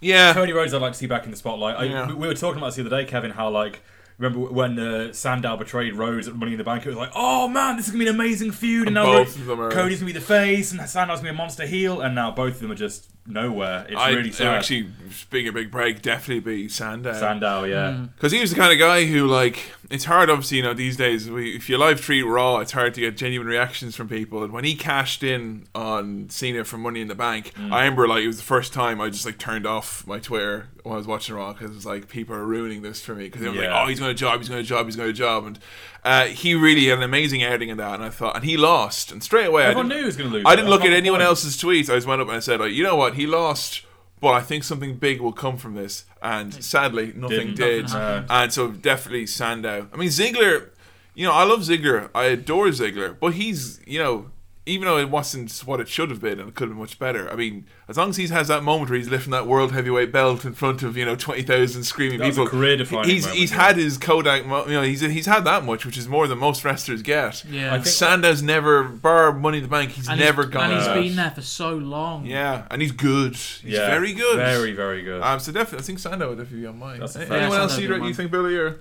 trying to think. Um, again, like I'd I'd love Goldust to get more heavily involved. I don't think he will at this point. I think Goldust is grand where he is, to be honest. Yeah, But- I think Goldust could elevate Cody. Like they could have Yeah. something there. easily. Seems like money left on the table. Really, what Yeah. they, they've done anything. with Ryback. Ryback. W- one more try. Come on, let's have one more go of it. Maybe this time. that. Maybe the, the big guy. That's great because uh, it's nice to get a chat about a little bit about current wrestling because the bits that people al- only know that we our opinions on are like Ryback, Leo Kruger, Yeah. and Bad News Barrett. All over the shop. isn't and it? corporate Triple H. Like, so it's nice to get some questions about um, about current stuff. Favorite finishing move, Adam. Oh. You can you can have more than one if uh, if because someone I think there are a few people who are like top five finishing moves and it's like that's a bit too many but Yeah. Jesus. Um genuinely, as much as I cannot cannot stand the man, the RKO is one of the greatest. I was finishing gonna moves I of was all gonna time. completely e- echo that. Yeah. Yeah. Especially So when good. it's a, a caught one from off the top rope. Yeah. Is in, Springboard, incre- yeah, So incredible crisp and move. perfect, Yeah. like yeah. anyone any other ones which would stand Oh out? jeez, I'm sure there's loads, but on the spot like I can't really think. Um I love um, uh, Cesaro's uppercut. yes, the uh, Swiss Death, the Yeah. the, the pickup No, one. yeah. I, I know what it is for definite. My definite favorite. I've just remembered. I always used to be obsessed with this as a kid. Uh, undoubtedly, Bradshaw's clothesline from hell. yeah, that's my favorite. yeah, that's incredible. Well, I say I say like Bradshaw's one, but just in general, the lariat. Like Stan Henson used to do it, Bradshaw did it, Nigel McGuinness did. Just the lariat. Mm. Like if in this day and age, if someone has a lariat as a finisher, it has to look awesome. So though, generally, when it is a finisher, it is Mm. It's awesome. badass, yeah. I could watch Stan Henson do lariats to Japanese dudes for an hour I remember you, you, you showed me like a 15 minute compilation of Stan Hansen's because he's lariats. bl- he's half blind. And he was sat there like giggling and like with a big smile on your face, and every one of them was just making me go, "He just killed a man!" Uh, 3D also uh, finisher, which I think is Mm. just visually one of the most spectacular moves ever. Also, well, big fan of the, the cradle pile driver from Jerry Lynn. Love that one. Yeah. And the sharpshooter and the kata hajime, the transmission, just as as uh, submission finishers, I think look awesome from a visual standpoint. Yeah. When like, you looks like you have a guy trapped, like I Yeah. think Yeah. they're, they're I'm a, pretty uh, cool. I'm a sucker for a super kick or a big uh, boot Yes. to the face. Oh, good old boot to the face. Yeah, yeah. big sucker Bro- of that. Big Brody Lee does a hell of a boot to the face, doesn't Yeah. he? Uh, Luke Harper, yeah. Awesome. Worst finishing moves on that end. Oh Jesus! Oh, There's no um, shortage of shit finishers. TKO. because of the man that cannot pull it off. Like, Yeah. could be a decent move, but Mark Murray just can't do Sable it. bomb. Well, that's just a power bomb. I mean, yeah, but because Sable's doing it, it's rubbish. I'm talking about maybe okay, a, a finisher that's crap, irrespective of who's doing it, Okay. as it's meant to be performed. I think the uh, the overdrive, that thing I, I ripped on it before. I think like MVP did. You know, you put like your leg over their neck. And you- Oh god, yeah, you that feel is, like, that is anything, rubbish. anything for me that just like makes like that really makes me su- not suspend my disbelief, where it looks like you're helping the guy. Like I've always hated splashes, like you know, just bounce off Yeah. the ropes and then do a splash on Simple the guy. splash, yeah. And that shouldn't be the way to end a match for me. It looks silly. I don't think that should be a I, finisher. um, I I really don't like a elbow drop which makes your opponent stand up to do another move. You know, like doing the people's elbow to go up for the rock bottom, or um, doing the five knuckle shuffle to go Yeah, up for the yeah. AA. Yeah. It's it's a move that makes you stand up, and I just do not understand that. I think the skull crushing finale, Miz's finisher is, was, is Fucking proper rubbish. shite. Yeah. Like uh, Rubbish. Ken Kennedy as well. He had the, the mic check, which was just like you know the one where you give yourself a rock bottom, basically Oh, shit yeah. move. Any uh, you can always tell bad finishing moves. Any guy who's like been through a lot of finishers, anything like from the corner. Sin Cara's original finisher, the backflip. Oh, Ah, off. for Yeah. fuck's yeah. Come on. Like that's absolutely ridiculous. Not move. Um, there's another one which I want. Oh yeah, the final cut from the Big Show. Oh, the final, cut the alley oop for that match. The alley. the alley oop. Anytime a big fucking like a big monster has a move that's like just really underwhelming, Yeah. you know, because remember when Lesnar first debuted, he did like ten moves and when he ran in, and every one of them looked like a killing move. Mm. When he got like a big dude and he does something like the final cut or Yeah, like you know a the sidewalk alley-oop. slam or you know stuff like that. I would- Basic stuff. Yeah, so those would be those are the worst finishers. Being a fellow Frasier enthusiast, writes Connor Ennis, I was wondering what your favorite episodes and characters were. Keep up the great work, guys. Never change your strategy. Yeah. favorite Frasier episode. Uh, the you- I could pick any episode from the final Oh. season. Final season's great. Final season The is dream, the, nuts. the dream episode. Niles, where have you put the baby? The baby, Niles. baby, Niles, don't smash the baby. Um, I think my favorite episode is probably where Frasier comes to get the theme song for his his. Oh, yes. Such a Yeah. good They're- episode. they're playing Nothing that says song with- terror like the skirl of the bagpipe. that that might be my favourite as well. Actually, now you Yeah. mentioned it, that's a damn fine episode. The one in the final season where Fraser dresses up like a clown and gives his father a heart attack is pretty Yeah. good as well. The the one where Frasier dresses up as a baby Has sex on stage has sex on in stage. front of hundreds of children. when uh, Ma- Martin gets when Niles thinks he's getting high and Martin's getting high. oh, that's a very good It's one. like the most basic. Like It's such a simple joke, but but it's done perfect. well. Uh, I just love it because it's great situation comedy. Like, I mean, Yeah. there was a, there was a good bit of heart to Frasier, but it was always just like classic situation comedy. It's the same reason why like Blackadder was great. It was the same reason Frasier was great. Yeah. It's just like, oh, what are they going to do now that blank has happened? Um, all the characters are great. Yeah. yeah, well, I mean- obviously in terms of favourite characters, Fraser. Frasier, yeah. has to be Yeah. Fraser. He's an amazing character. Season one to five, Frasier, where the cocaine dosage was clearly like high. Like, yeah. What is going on? yeah, that was yeah another behind the scenes peek in terms of the editing process. Well, I started doing like '90s TV show intros for episodes. I've something I want to keep doing, but I can't think of enough good ones to do. Like, cause I did like Beavis and ButtHead. Yeah. I did like a Simpsons one, Frasier did one. Frasier one, Seinfeld. Seinfeld one. Uh, I had an Animal Hospital one raring to go for Hell in the Kennel, and it just didn't work. But uh, when I played the Frasier theme on King of the Ring '99, it was it was very very close to including a clip of Frasier going, "What is going on?" Before he went, "It's me." Previously on Frasier, what is going on? It's me, Austin. um, yeah, but sadly not. But yeah, let's get some Frasier questions up in this. Wyatt family versus the ministry, writes Matthew Key. Great feud or greatest feud? I don't know, I'm sure it'd be good. Two different teams. Like I mean, like I say, the Wyatt family is one of these teams. What we said earlier, they will stand the test of time. They could be in any era Yeah. and it would work. The Ministry could only exist in the Attitude Era, I think. I think it's funny is that like, like if you, if you ever do Wyatt and Undertaker, which I would like to see actually. That's an interesting But idea. um, Wyatt would run circles around Undertaker in terms of the uh, on the microphone. Oh, Because yeah. think about it, Wyatt does what Undertaker always wanted to be able to do, which is to say this really deeply profound, poetic stuff, you know, just off the top of his head. in a But charismatic way. Taker is always like, there are many d- dragons which come to my lair, you know. I want to see Bray Wyatt Snakeskin do. boots. I want to see Bray Wyatt do Undertaker's promos. Yeah. like just take some old t- Taker promos and give them to Bray. What I want, John Cena, is your blood. Big Wyatt fans here, definitely. Mm. Fred Lemire asks, who shot Jay Moore? not a Dallas guy. Like, Actually, yeah. Uh, no, on fairness, though, in terms of all the '90s TV that I'm always spouting off, I mean, yeah, it is a safe assumption I would like Dallas. Never watched Dallas. never watched a single. Uh, episode. I had a babysitter who like once grounded me and my brother like so she could watch Dallas. So it was, had a seriously negative relationship with that show. So uh, Nah, I haven't seen either. never seen Dallas. If you decided to kill your own creation and inject it fuck's with a lethal dose of poison, what person or persons would you recruit to accomplish your nefarious aim? So basically, if you had to bring the NWO into the podcast, How would you ruin the Attitude Era podcast? essentially? There's no way to say it without sounding like a dick, yeah, I is it? know. I just, I, it, the worst Uh, part is a name popped into my head that I'm not gonna say. Um, well, no, I suppose a, a surefire way to ruin it would be to like. oh, We- we- We'd get rid of our microphone, as bad as it is, and we'd get like a five pound rock band microphone. Yes. We'd do it over Skype instead. With Do over Skype, we a would like. laggy connection. We- There'd be uh, we- ten of us. We wouldn't. we wouldn't know each other. and uh, yeah, all we do is complain about Daniel Bryan's push. Uh, um, honestly, I, like I think there was there's two ways to kill the Attitude Era podcast. One, which would be to make it weekly, like someone has suggested. Ooh. Two would be to first review every episode of Raw, like someone else suggested. Ooh. Um, anything like that that would just like make it overkill and it Yeah. no longer being fun. You'd either kill the Attitude Era podcast or get rid of it, really. wouldn't you? Yeah, I mean, uh, when you have an old podcast, you There's know, two things you can do. the only thing I could do is get uh, what's his face, Mark Madden on.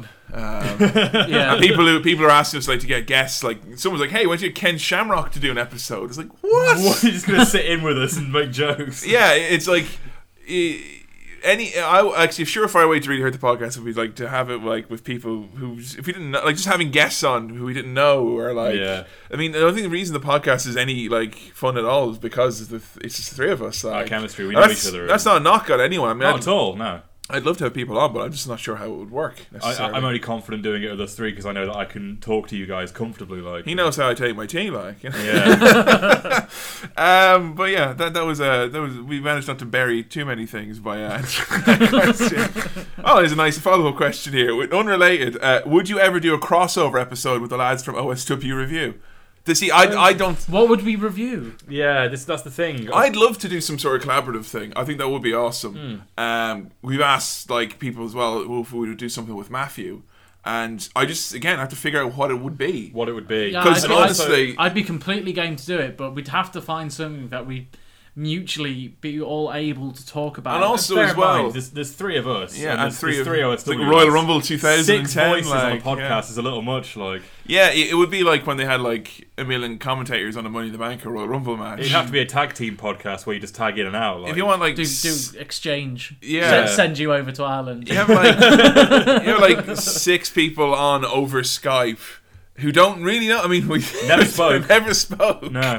I don't know if it would. I, I that being said, I still would love to do something like I'm oh, doing. it'd be fun yeah, to collaborate yeah. on something. Yeah, just it'll be Figure out what it is. the, the logistics of it. It'd just be strange as all. Yeah, we just do like all the YouTube people do, and then like do a cut and pretend you're in the same room when they're actually somewhere Yeah. else. I, I don't know. Well, I, I'm open to the idea, but like the most obvious route would be awful. Yeah, And I, I Yeah. would say that as You'd have to well think for about it. because people have asked, oh, if we want to do something with um, Matthew or New Generation pro- projects. They asked me like about doing an episode a while back, and again, it's just uh, I wouldn't want to shake up the dynamic of anyone's show and potentially put out something that was crap. Yeah. So we should figure out a way to do it. who knows? Well, who knows? That put that one on the back burner for now. What tag team from the Attitude Era do you enjoy the most? Uh, Dudley Boys for me, closely followed by the Acolytes. Yeah, no, uh, I, I would say Dudley Boys or Hardy Boys. But looking back at, you know, just from the timeline where we're up to at the minute, Edge and Christian, I would say. Yeah, 'Cause, um, that's all I can go on as well. And I think it's Edge and Christian for me. don't know if I've ever said this on the podcast. and I've definitely said it to you in person, though, Kevin. It's just like Edge and Christian, when I was a kid, they were heels. And so I was like, oh, Edge and Christian, they suck. They're rubbish. They're, they, they're crap. And I didn't get the fact that they're a funny tag team and, you know, they actually are athletic and really talented. So looking back now, I'm actually getting a chance to finally really enjoy Edge and Christian in their prime. Definitely.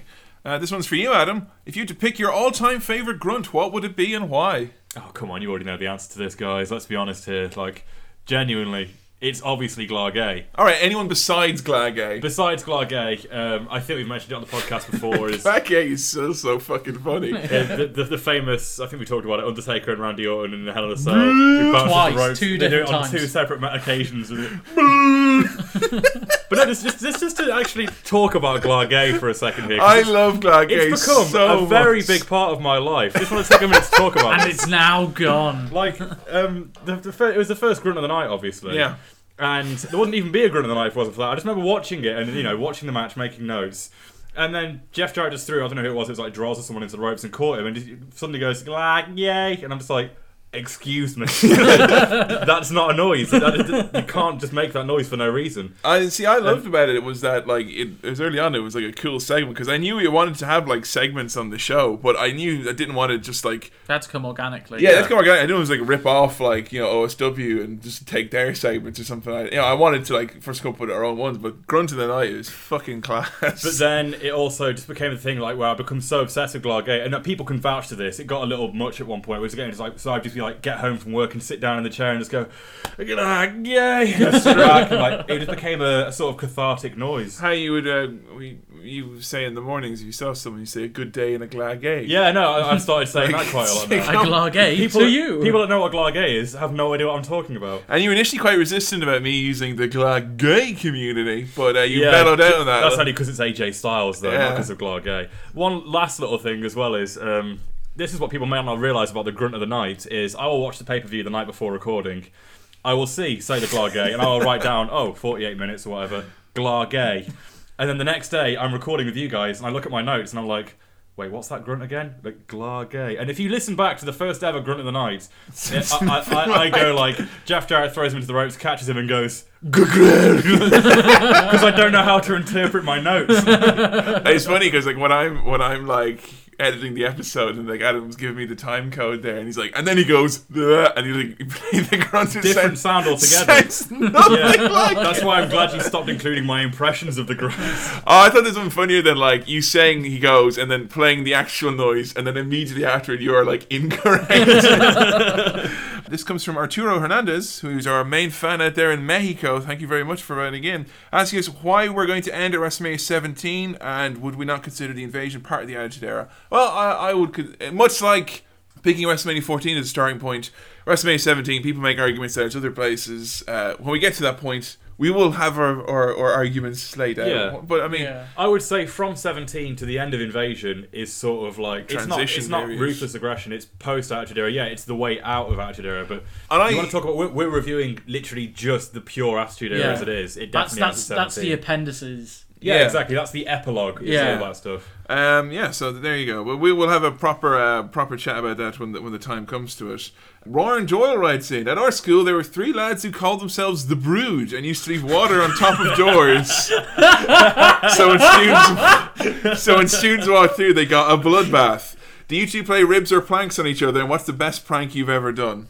I don't think we've ever done I anything. don't think it's not that kind of friendship, really, is Um, I think we were. You've pulled a prank on me. it? Me and you used to do pranks before, like you, you've pulled the a podcast. merciless prank on me before. God, it wasn't that bad. Oh, Wait, was that I was in a when bad you mood. was that when you tried to put like a you tried to put like a fucking what was it, like a treasure hunt or something from Billy once? Right, very quickly summing this up. I remember just like Quickly sum up in a way that doesn't make you seem like a weird. I mean, alright, so I wake up incredibly hungover. I go to the kitchen to get some baguettes. Because I'm, going for hungry. I want my baguettes. I'm hungry. I'm hungover. I need my baguettes. I open my cupboard. Doesn't open. Adam, continue. okay, so basically we figured out that we could lock Billy's kitchen cupboard, and so we made him go on a scavenger hunt to get the key back. And it was like a really long. Took him all around the apartment building. You had to go downstairs. You had to. There was one clue that involved him having to phone Kevin and give Kevin a code so that Kevin could relay the next Which was message. wrong. which It's I a was math- totally not on board. with. There's a maths problem, and I worked out the maths problem correctly, and you'd given Kevin the wrong number. yeah, so it didn't work anyway. And then yeah, after all that, you had to melt a block of ice to get your key out, and there wasn't even a key in there because we said that you could just unlock it with a spoon, which is how I did it in the first place.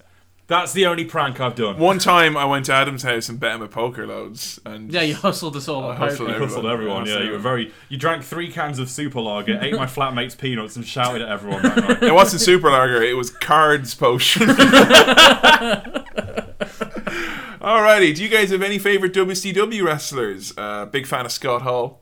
Booker T, Booker T, like Sting Yeah. as well. That's quite a lot of. DDP. We, we reviewed a very shitty period of WCW. Yeah, we did, sadly. Actually, I'd love to go back and do some, like, you know, Starcade 97. some Nice of that. WCW. Yeah, that's another thing which we'll, we'll probably tackle at some point. Um, what is your favorite Nando's sauce? garlic and herb.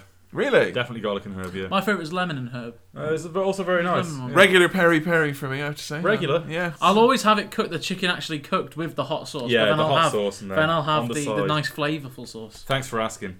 What famous film would you like to see remade completely with wrestlers? Oh, no, that's a good idea. Uh, Predator. I would Predator, like. Predator, that'd be yeah. good. Yeah. Uh, Battle Royal, just all the all the kids are played by wrestlers. Yes, that'd be good. trying to think. Uh, I don't know.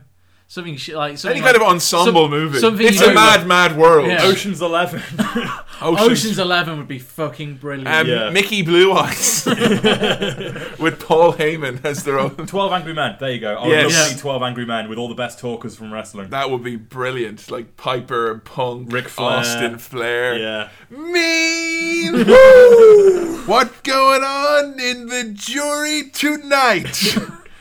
what do you consider to be the biggest misconception about wrestling fans? Um, I would say that that wrestling fans are as by and large as like a- there's a there's an opinion if you listen to like say Jim Ross's podcast, he thinks under the opinion that like most fans who post online or on Twitter or whatever are of the that very negative ilk. And I think the biggest misconception is that they are a majority or even a a large ch- chunk. I think those people are much more a minority. I think if you Yeah. found what I've definitely found from doing the podcast is that the vast majority of wrestling fans out there are like smart, intelligent people Yeah. who know the innings and outs of how wrestling works. They're they're smart at the business, but they're not smart marks. if you And know what more I mean. importantly, they know that it's just wrestling. Yeah. It's Yes. wrestling. It's no biggie. Like, if, if you're not enjoying what's going on in wrestling, it's still just wrestling at the end of Um, the day. yeah, Matthew has that amazing uh, creed, which, which was uh, enjoy it when it's good and laugh at it when it's bad. Yeah. And I think the biggest misconception on fans is that more people actually probably uh, adhere to those principles than Yeah. people would realize. It's just that the angry ones who are like They kind get of heard more. Ah, d- I hate to say it with Daniel Bryan, Chris Benoit will never be in the Hall of Fame. Ah! you I- know. I, think a big misconception for me is for for people who don't like wrestling, legitimately think that we think it's real. Yeah, it's, Like, Like it's, you, you like. it's a sti- generational thing. It's a generational thing, but like you still find like we're at university where people, uh, uh, you'd, s- I'd say people are a bit more open-minded to things.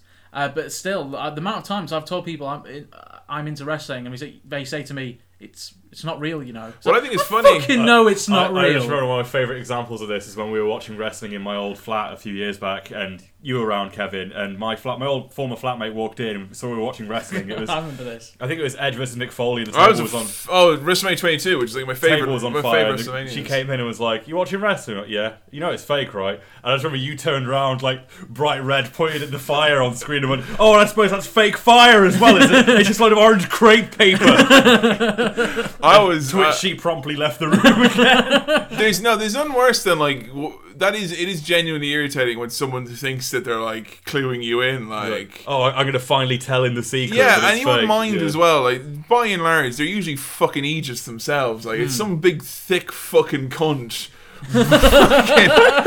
Fucking- you know wrestling's not real. Really, fucking really. Like. It's it's so bad. Like because people like there are people in their late twenties and they'll come up to you and like act like you don't know. Yeah.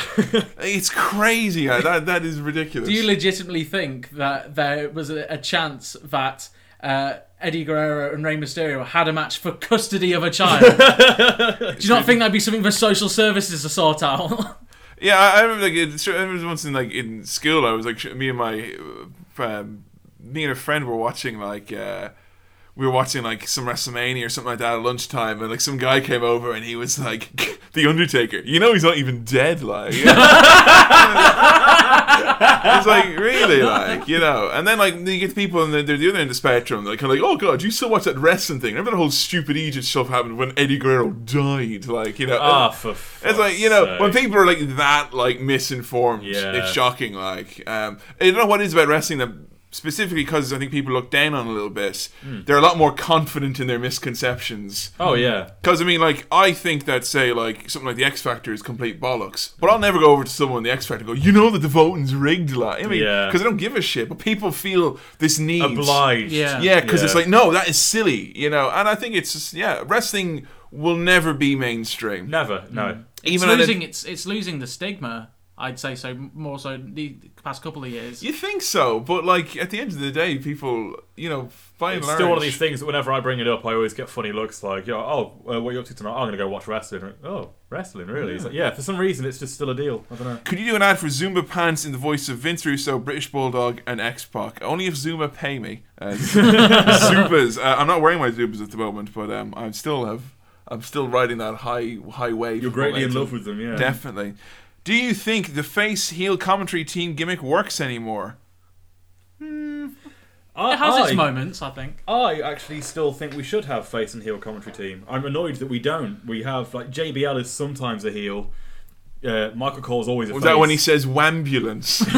and then King is just there. Like, Yeah. I think the commentary desk is a fucking mess at the moment. problem with heel commentators it's a it's a point with Jerry as well um, is that commentators rarely get get their comeuppance because like Jerry Lawler will be there making a random sexist remark or like saying something off off color or you know something really awful but he never gets called out in it and he never gets beaten up as a result so I think that's the it doesn't problem necessarily have to be. It's more of just a foil for the face commentator. yeah I suppose I suppose it's like Look, kind look at of Heenan. He wasn't sexist or anything. He didn't need to get his comeuppance. Yeah, that's but He true. was still a great heel commentator. yeah I, I suppose as well people get concerned with heel commentators that they're more concerned with getting themselves over Uh, I suppose back. I mean, my favorite commentary team of all time is is Jesse Ventura and Gorilla Monsoon because I think Jesse Ventura is the greatest villain commentator ever. It's Yeah. so funny, but I think the problem is is that like.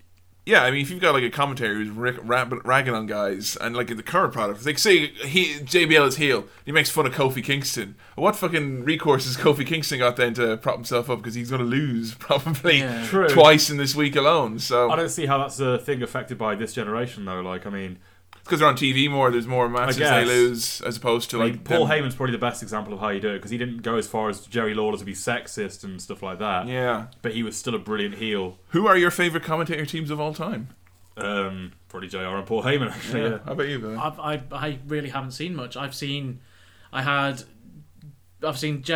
and Jerry for this. I've got the current team, and then back in 2006, 2007, I had fucking Jerry and Coach. So I was, like, oh, well, wait, all right. JR and King is better than the current announced team, though, you would say. oh surely. yes, Definitely. definitely, definitely. Yeah. Um, alrighty, moving on.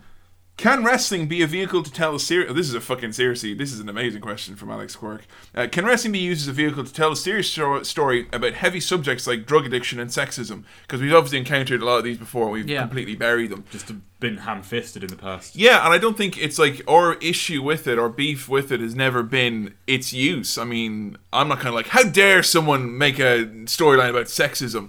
I think it's about if you're going to handle touchy subjects, you have to ha- take that responsibility and Yeah. handle them with a bit of tact. Definitely. And that's just something that the E WWF and, And that's- WWE have, have been unable to do. I think so, capable of, yeah. yeah. I mean, when they did Hawk's personal demons thing, it's like, what? He fucking made out that he was on drugs and pills and he jumped off a Titantron and nothing transpired as a result. Yeah, of it. they could That's- have turned that into a legitimate thing and sort of a, to raise awareness for substance abuse, and, And they I'll, didn't. I'll be honest. I don't think any group. I don't think it's just a WWE thing. I think it's wrestling as a whole. I don't think anyone's managed to figure that out to a really serious angle, Yeah. but really heavy subject material. Because you know that um, wrestling underground. I forget what it was called. It was the Jeff Katz thing with the Kickstarter. It was meant they were like it's going to be wrestling, but it's going to be filmed like The Wire. It's going to be like epi- episodic and really deep Right. storylines. Okay. And like, it was like, okay, I get what you're doing here. And the project never really came together. They released some footage of it, and like the whole thing was kind of like uh, Joey Ryan, you know, legalized sleeves, that dude, and he Yeah. was like the main character in it. But the idea was that he was a young up and comer babyface, but you find out in the end that he was gay. And like they did like a thing where He found out, you know. no, the, like- Oh, the- everyone found out that he was gay. He was he was Alright. outed from the closet at the end of the episode, and like you know, all the heels are like, "Yeah, that's right, faggot," and everyone, and it was like kind of like meant to be this like kind of, "Oh my god, that's not on, is it?" Like let's all rally behind him. And everyone just like sat around awkwardly because it just didn't work. Like Yeah. and it's like. You, you- yeah, I don't know. You- I, don't- I think via wrestling can be a vehicle to do handle more Oh, I would serious definitely subjects. say so, but it's not been done properly yet. But the thing is, wrestling, you have to realize at the end of the day, you are men dre- wearing very few clothes, pretending how to fight, pretending to fight. So don't take yourself so fucking seriously. if you're gonna if you're gonna try and send a message, maybe there's a better medium to do it through than wrestling. uh, yeah, I think wrestling doesn't need it doesn't need to be tackling burgeoning No. social issues. You know, it's It's wrestling. It's wrestling. I want escapism. You know, but that's that's just me. I, I don't think during the Attitude Era that they could handle any of those subjects with any Definitely sort of not. attack. Definitely not. Uh, all right, I should ask you what each of your favorite non wrestlers is in WWF during the time period that you're covering. Um, so, favorite non wrestlers, Vince, Shane, Vin, Vince McMahon is definitely number one, undoubtedly. and I'm just I'm, I'd say all time as well. I would include those All time, Vince is definitely number one. Yeah, Vince. Definitely. Shane would probably be number one for me. Closely second would be Vince. Paul Heyman, um, Jim Cornette, Jim Ross. Jim Ross. Yeah, yeah. I mean, I think they- there's a great cast of characters there. Definitely. Um, what is your favorite Kevin Kelly nickname? Uh, the kayfabe, because that's the only one I let Kay- you, yeah. that's the only one I let you get away with. actually. Didn't give you a hard time for that one. K Baba was my favorite. No, 'cause, uh, ridiculous. just uh, dropping a heavy reference to Sunny in Philadelphia, which is a fantastic show. Um, do you guys have any local wrestling promotions that you all go and see on a regular basis? Uh, We have never been to a wrestling show together. no, we've not. no, we haven't. Southside Wrestling is near us. I know PCW sounds awesome. I want to go. We should check it out Then- sometime. then yeah. we've Try got and one which is literally up the road from us, but Oh, it it's looks not real. It's it not looks wrestling. so shady. That's not a wrestling Oh. company. It's a that's like- front. that's a bunch of lads that were like, "Oh, let's put on a wrestling show this weekend." Yeah, What promotions besides WWE do you follow on a regular basis? Ch- Cara Chikara. is the only one. we and were actually before the podcast started. One of the reasons how we kind of all realized that we really like watching wrestling together and showing each other stuff was uh, I got Adam the King of Trios collection Christmas for 2012, Christmas, yeah. and we watched a good chunk of that together. Yeah, and we did. We were all very much in love with Chikara and. The Chikara return pay per view is going to be just as big a day as WrestleMania for, Yeah. the, for us guys. probably a bigger day. Like, Yeah. I mean, WrestleMania is always one of these things where I get really excited, like, "Oh, it's WrestleMania! Happy Christmas, everyone!" kind of thing, and then by five a.m. we You sort of- inevitably get let down. we all go to bed disappointed and tired. Whereas Chikara, I know we can bank on that. Like, Definitely. Uh, in terms of any other shows, I used to follow TNA pretty regularly, gave up, tried again on two separate occasions in the last year. The most recent one being like last week, I tried to start again. Can't do it. I've, Like, I've tried on four or five different occasions Can't to get get into into TNA. TNA. very difficult. I understand. They're in a. They're in a I'll, I'll give them a few months and let, let what they're doing stabilize, and then I'll come back to it. Like, but right now, it's it's not for me. Uh, Ring of Honor. I used to be very big into Ring of Honor as well. Um, NXT. NXT Society, yeah. actually, yeah, is a big one. which- Wrestling Society X. Yeah. yeah, big fan. Well, no, NXT. Billy, you're obviously a big fan of NXT. Big fan of NXT. Um, do you do you watch it? Alan, or? No, no, I, I've only ever seen like the occasional match here and there. Whenever like someone's making a buzz about, oh, this match was brilliant on NXT, I'll watch it, or you know the promos, or whatever. But I've never been a regular watcher. I really Since should. they've moved to Full Sail, you and I have watched it pretty much every week. Haven't Yeah, we? it's it's the definitely. best weekly episodic wrestling show there is, easily. Uh, Pro Wrestling Gorilla, I want to get into. Just don't know where to start. Uh, all in due time, though, as they say. What are your favorite musics? What's your favorite music, Adam? Oh, that's a very, very broad question. La- know. Last FM slash Biblops. Ha- have a look. I like a lot of music. I can't really you, define you- it. you like the Beatles? Beatles my favorite band, but I mean that's not representative of what I listen to. I listen to a lot of different things nowadays. So there you go. Yeah. yeah, Last I've- FM me. I've, I've got 50 days worth of music on my laptop. You do have a truly eclectic taste in music. And I, I listen from everything to like black metal to like uh, ambient sort of. yeah, not that the electronic black music. metal and ambient would be the two ones that would be most common or anything. No, like folk music. If Billy put his iPod on shuffle, it would like drive me into fits of both irritation and adulous joy. B- Billy's birthday party a couple weeks back, the playlist was all over the Yeah. shop, man. We were having a massive go. uh, I like Captain Beefheart. I like uh, I like Tom Waits. I love Devo, Pixies. 60 stuff I love. I've, I've, I've kind of fallen out of music with- since I've got many into podcasts. Too many podcasts, uh, really. Uh, I used to do a music show back in the day, but uh, podcasts have kind of taken away a lot of that. Um, big fan of, I think we're all quite big fans of the Mike Tenay album that's come out recently. Oh yeah. That's Yeah. fucking sweet. Go to Great Bandcamp and put in Mike Tenay, the same spelling as the announcer from TNA. That is an amazing album. What are your favorite wrestling theme songs?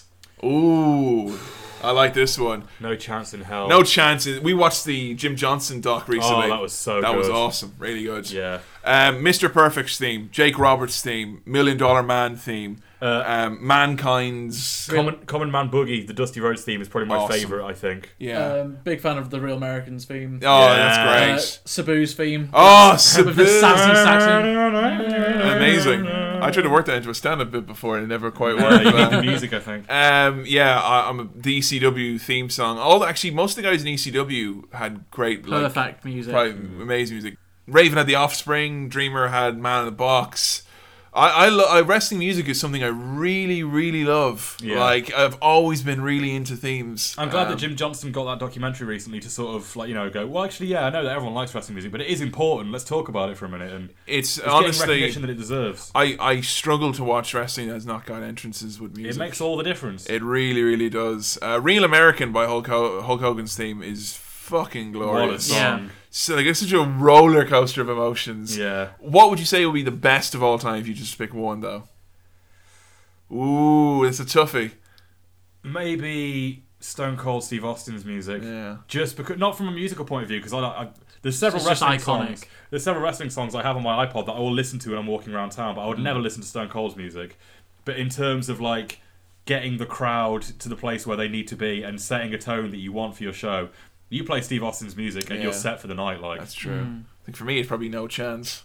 yeah Ah, I'm, a, I'm a real sucker for Real Man's Man. Real Man's Man is great. Because as soon as I hear that bell whistle, you know, It's going- I'm. you know, I'm, shit's I'm there. going down. Yeah. Like, Just a little quick mention to uh, if you haven't seen it before, go onto YouTube and uh, look for the unplugged acoustic set of Big Show's theme tune. it's the lads that do the theme tune all sat there on like bar stools and an acoustic guitar, go like, "Well, it's the Big Show." awesome beer. Tight pants. Like, uh, do you think Triple H gets a bad rap for marrying into the family? Fair enough, 2002 onwards, he had way too much stroke, but I reckon 98 2001 Triple H was a fucking beast of a performer and earned his spot.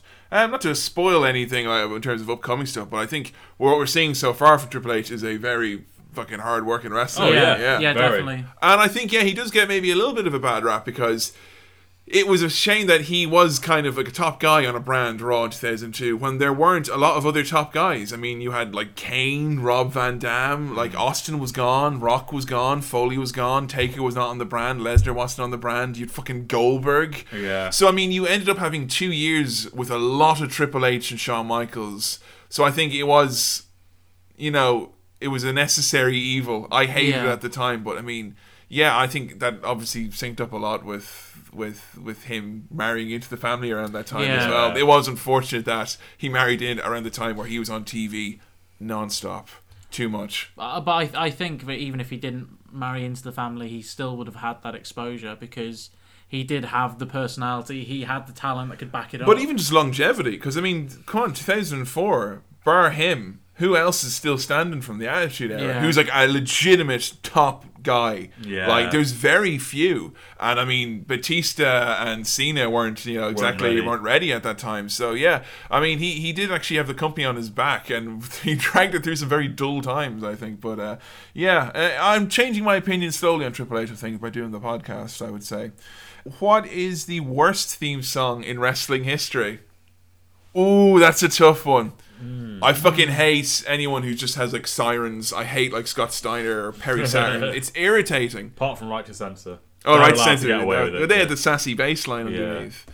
Crap. Re- Cena's one is, is very irritating. Oh yeah, we were talking about this the other day because just because it is like five minutes of just It shouldn't. It, he's had it for like ten and years. it's over and over and over and Bravo. over and over. Yeah, I don't Terrible. Like this. I'm trying to think other other crap I'm trying to themes. think. Booyaka, booyaka, Yeah, fuck six one nine. Yeah, I hate that. Any like the real kind of lame. Oh, I- uh, I tell you what is one of the worst things that's happened recently. They took two theme tunes that I do love and Ah, yes. combined it into the uh, the Rose Oh, it's Brothers. fucking. Don't get me Woo! wrong. Ugh. Oh, it's so bad. Uh, Ryback's a hate. Oh, meat on the table. That's what you. I want an acoustic version of that. Like, let me tell Did you. you see the video of him uh, listening to that in his car when he pulled up in his drive-through? The fucking chump that he is. Ryback, I hate Ryback. poor L Ryback. what are your guys' favorite wrestling DVDs? Um, mention kayfabe commentaries, anything from them. I always love Rise and Fall of ECW. Awesome. Great. great movie. Foley's Doc. I think we all watched Foley's together. Doc, Yeah, it's uh, brilliant. Punk's Doc. Punk's Doc Yeah. is great. Really Bottom great. line, Stone Cold. That's a very good documentary. The Ric Flair Four Horsemen documentary, well worth watching, as is their AWA and WCCW ones. I knew nothing about those companies before watching those documentaries. Very informative. Any decent compilation, like the Mick Foley uh, Greatest Hits and Misses, Yeah, is a that's good. Mm. fantastic compilation. Uh, something as simple as the uh, it's it's a gimmicky one, but the top fifty OMG moments is Great for getting people We into had it. so so much much fun fun, with yeah. that. Yeah, and yeah, you show someone that, and they'll get into wrestling a lot easier that way. Definitely. Survivor Series 99 is your next episode. Are you hyped for Kurt Angle? Uh, yes. Uh, you better believe it. Kurt Angle's one of my favorite wrestlers of all Big, big time. Kurt Angle fans. Uh, has there ever been a moment in wrestling that made you never want to watch ever again? I've not had that moment. Yeah, yet. nothing's ever- I, I just, I just, at the end of 2007, I just stopped watching. It wasn't a matter of something happened that made me stop. It was just, I remember at stop the watching uh, it. the Royal Rumble 2012. Uh, no, sorry, 2013. Uh, I remember. Sheamus winning, was it? Uh, no, it No, wasn't no. the Royal Rumble itself. It was um, we were like we just left the bar that we watched it in. You know, CM Punk had just lost the title to The Rock. Oh, and after- Cena won the. and Cena won the Royal Rumble. It was very Oh. obvious where we were going, and I was at that point. I remember being like really moody on the walk home, being like, "Oh, that's it. I'm done now. I'm not watching Raw anymore. I'm never watching wrestling." Well, it's again." always grim when you know the next three months are going to be a certain product which you don't want. exactly yeah. But no, nothing's ever actually turned me off to that extent. The Benoit tragedy itself didn't turn me off, but just the, the media reaction to it really like soured me. The way they treated just, him. On just not just the media themselves who were like, you know, you can you can hardly be shocked in someone like Nancy Grace being complete shite about wrestling, not knowing what she's talking about. Mm. But uh, it was then when like. You know, people like Mark Marrow and Deborah and people who just literally were coming out of the woodwork, who had not been around for years, and all of a sudden they were an expert on, you know, got an opinion on the you know, matter. and that really, really soured me on on people like Mero just kind of coming out of the woodwork. I really got very bitter about just wrestling in general. But then I just kind of realized that you know, just the way it goes. it's just the way it Yeah, goes. the like media won't understand. will you they? can never predict how a how a group of people are going to react to a tragedy like that, and the wrestling world, by and large, tried to either get you know get exposure for itself, and there's people who were using it for the wrong reasons. That made me very cynical, but I got back into it very shortly thereafter. Yeah. so. Um, who's your favorite women's wrestler of all time? Maybe Lita of all time. Uh, Of all the times, I've expressed undying love for Daphne on the podcast before. Yeah. Say it again. Sensational Sherry, I love as well. Uh, she's brilliant. All of her stuff with the war with uh, with uh, Macho Man when he was the Macho King, and she's just like a witch essentially. Yeah. I've seen the problems of like her and Zeus and uh, Macho Man around a bubbling Oh, yeah. cauldron. Like, but yeah, favorite favorite women's wrestlers. I love AJ at the moment. I think she's brilliant. and AJ is, is the She- best thing that's happened in years. Literally in the last six or seven years, I can't Yeah. think of anyone than AJ. I, I, yeah, I don't want to say AJ just because I'm so into her at the minute, but I mean, apart from her, I could only think of like someone like Lita or Trish Stratus. Lita's back great. in the I, day. I don't even have those people to go. Not off of. yet, I no. can't. Re- I can't even remember. You're a the female fan. You're a big wrestlers. fan of Luna, though. I'm a big fan of Luna, but Ivory is awesome as well. Ivory is great. really, yeah. really, really awesome. great wrestler. Definitely. Oh, a quick question for you, Kevin. Uh, Yeah. Are you going to be facing Andre the Giant at WrestleMania three? Yes. I'm glad we cleared that up. Then, yeah. For each of you, what is your favorite WrestleMania? Seventeen. Well, seventeen. Yeah, Easy. Pretty much. it. well, I've But not seen 17. What is your favorite one you've seen so far? I gave you a couple of WrestleManias as a lens this Yeah, weekend. well, well, I- I've, I've seen. of I've, shite I've, ones. I've seen very few actual WrestleManias. I've seen 14, 15, 22, 28, 29. They're Hmm. the only WrestleManias That's the I've same seen. with me. I've only seen matches from WrestleMania scattered all over the place. but 22 is a fantastic pay per view. Oh, 22 is is I mean it's very close to 17, but for me that's like every match in that card I really enjoy. Yes, even including the Boogeyman match I enjoy. um, WrestleMania 19, 20, and 21, and particularly 19 and 21, very good stuff there. Mm. Very very good stuff. Uh, but there- there's been more crap WrestleManias in recent Yeah, years than true. than good ones. Um, now that you have Zuba's pants, Kevin, are you ready for your TNA run and to meet Daphne? Yes. Uh, or this is a question which we get asked loads. Um, a Mount Rushmore for, for wrestlers, if you put your best wrestlers. Stone Cold, The Rock, Vince McMahon. Uh, one more. You so want to put Kane up there. don't I, you? I want to put Kane there just because I think Kane would look badass carved in the side of a Taker would mountain. have to be there. the way you say it so begrudgingly. Yeah, you know, like, uh, I kinda- suppose Taker would have to be there. It's always hard because, I mean, like with different eras and stuff, it's hard to put people on a. John Cena. Let's be honest. Like John Cena would have to go on there. But is he on, on your Rushmore? Oh, my my Yeah. personal like my Yeah, your, your mantelpiece. personal. who- Oh, okay, then yeah, Kane. four. So Rock. pick, pick your four then. Rock Austin, Vince, and Kane. Okay, Billy. Uh, the Rock, Vince. I don't really know, like the other two. Sin Cara. Sin Cara. Um, Fucking hell. Oh come on, you do love Sin Cara. I do love Sin Cara, but he wouldn't be on there. Um, I'd say Daniel Bryan, maybe Yeah. Punk or Cesaro. Yeah. Because I, I, I've enjoyed everything that Cesaro's done, even when he was back in uh, back as Claudio Castagnoli. Yeah. he's fucking brilliant. So yeah, I I, I, I put uh, Cesaro up there. Yes. sorry, Swap out that's- the Rock for Ric Flair. Actually, sorry. Yeah, no, I was gonna Swap say that out there. I forgot Ric Flair. He existed. definitely uh, Flair, Austin, Foley. Um, I forgot the Foley existed. Foley's, Foley's in all four of mine. the three faces of Foley Yeah. and Commissioner Foley. yes. Uh, my fourth one, I don't know, I probably pick someone like um, you know, Mike Quackenbush or something like that because I mean, I kind of Yeah. underestimate him. Like Chikara, I adore, and I think he's a good ambassador for indie wrestling. Uh, He's a good ambassador for wrestling. Quackenbush or, or Cole Cabana, someone like that, Hmm. who's kind of that, that other side of wrestling, that non WWE side.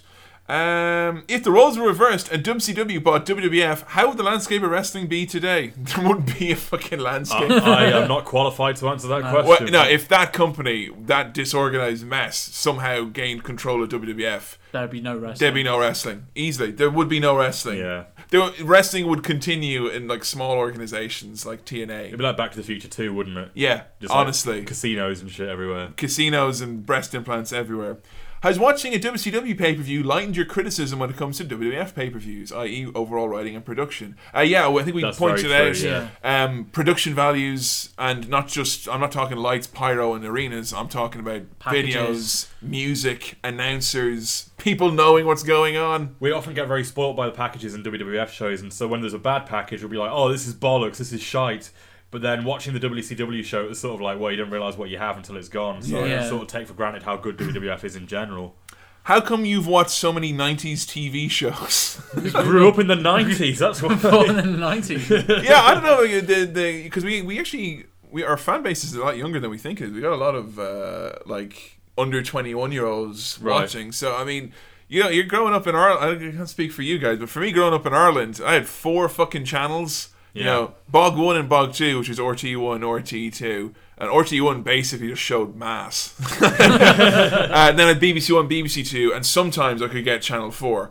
Um, so when it came to weekends watching TV and stuff like that, I watched that. It wasn't through my own choice. It was that was it. Noel's house party is a part of your life, Kevin. Big break is a big part of your life. Deal with it. That is it. That's all that's on TV. It was either that or play fucking football, and that wasn't happening. so I mean, yeah, because I mean nowadays you've hooked online all the time. I don't even watch Yeah. TV any regular No, TV I, anymore I've had a TV hookup for a long we're time. we're Netflix only, really. Yeah. So that's I suppose why it's stuck with it. But, Yeah. uh, it, I suppose it's one of those things that you don't realize how much of a it, how strongly it influences you until you do a wrestling podcast. It's, it's it's it's one of those things that you f- completely forget about, like until like Kevin mentioned Street Sharks in one episode. I completely forgot that that, that was a part show. of your mind just reopens, yeah, doesn't it? that, that opened, and then I remembered all the gr- other stuff like Beast Wars and Are You Afraid of the Dark? Just Yeah. everything. Just I remember like someone sent me an email once and they like they sent me all the lyrics for all the um for not the lyrics all the words for all the Frere Roche ads because I because like I just like somehow unlocked something you know and then listened to it so I think it's a, a lot of people around you know our age group who are listening to us get that kind of nice like oh yeah sure I remember that. I remember that, I remember yeah. men behaving badly Yeah. Like, you know so uh, there you go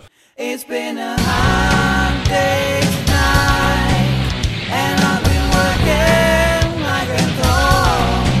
It's been a hard day's night.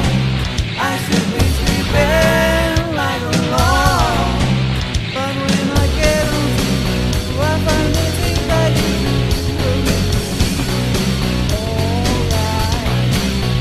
know I work all day to get the money to buy you stay.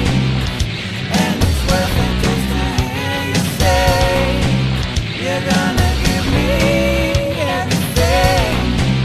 So why on earth should I know? 'Cause when I get you alone, you know I In your No Mercy episode, where you inserted a clip from a previous episode talking about Jeff Jarrett, i.e., burying Jeff Jarrett, Yeah. I shocked myself with that. Like, I was thinking that I'd have to struggle to find something really harsh, but uh, well, we said some horrible things about it. Let's let's not get into this. 'cause we said some heinous People things. have occasionally asked in the past if you ever have to edit anything out of the podcast, and there have been incidents where I, in particular, have said something really uh, horrible about Double J in, in earlier episodes that Kevin had to cut out because Yeah. it was too offensive. yep.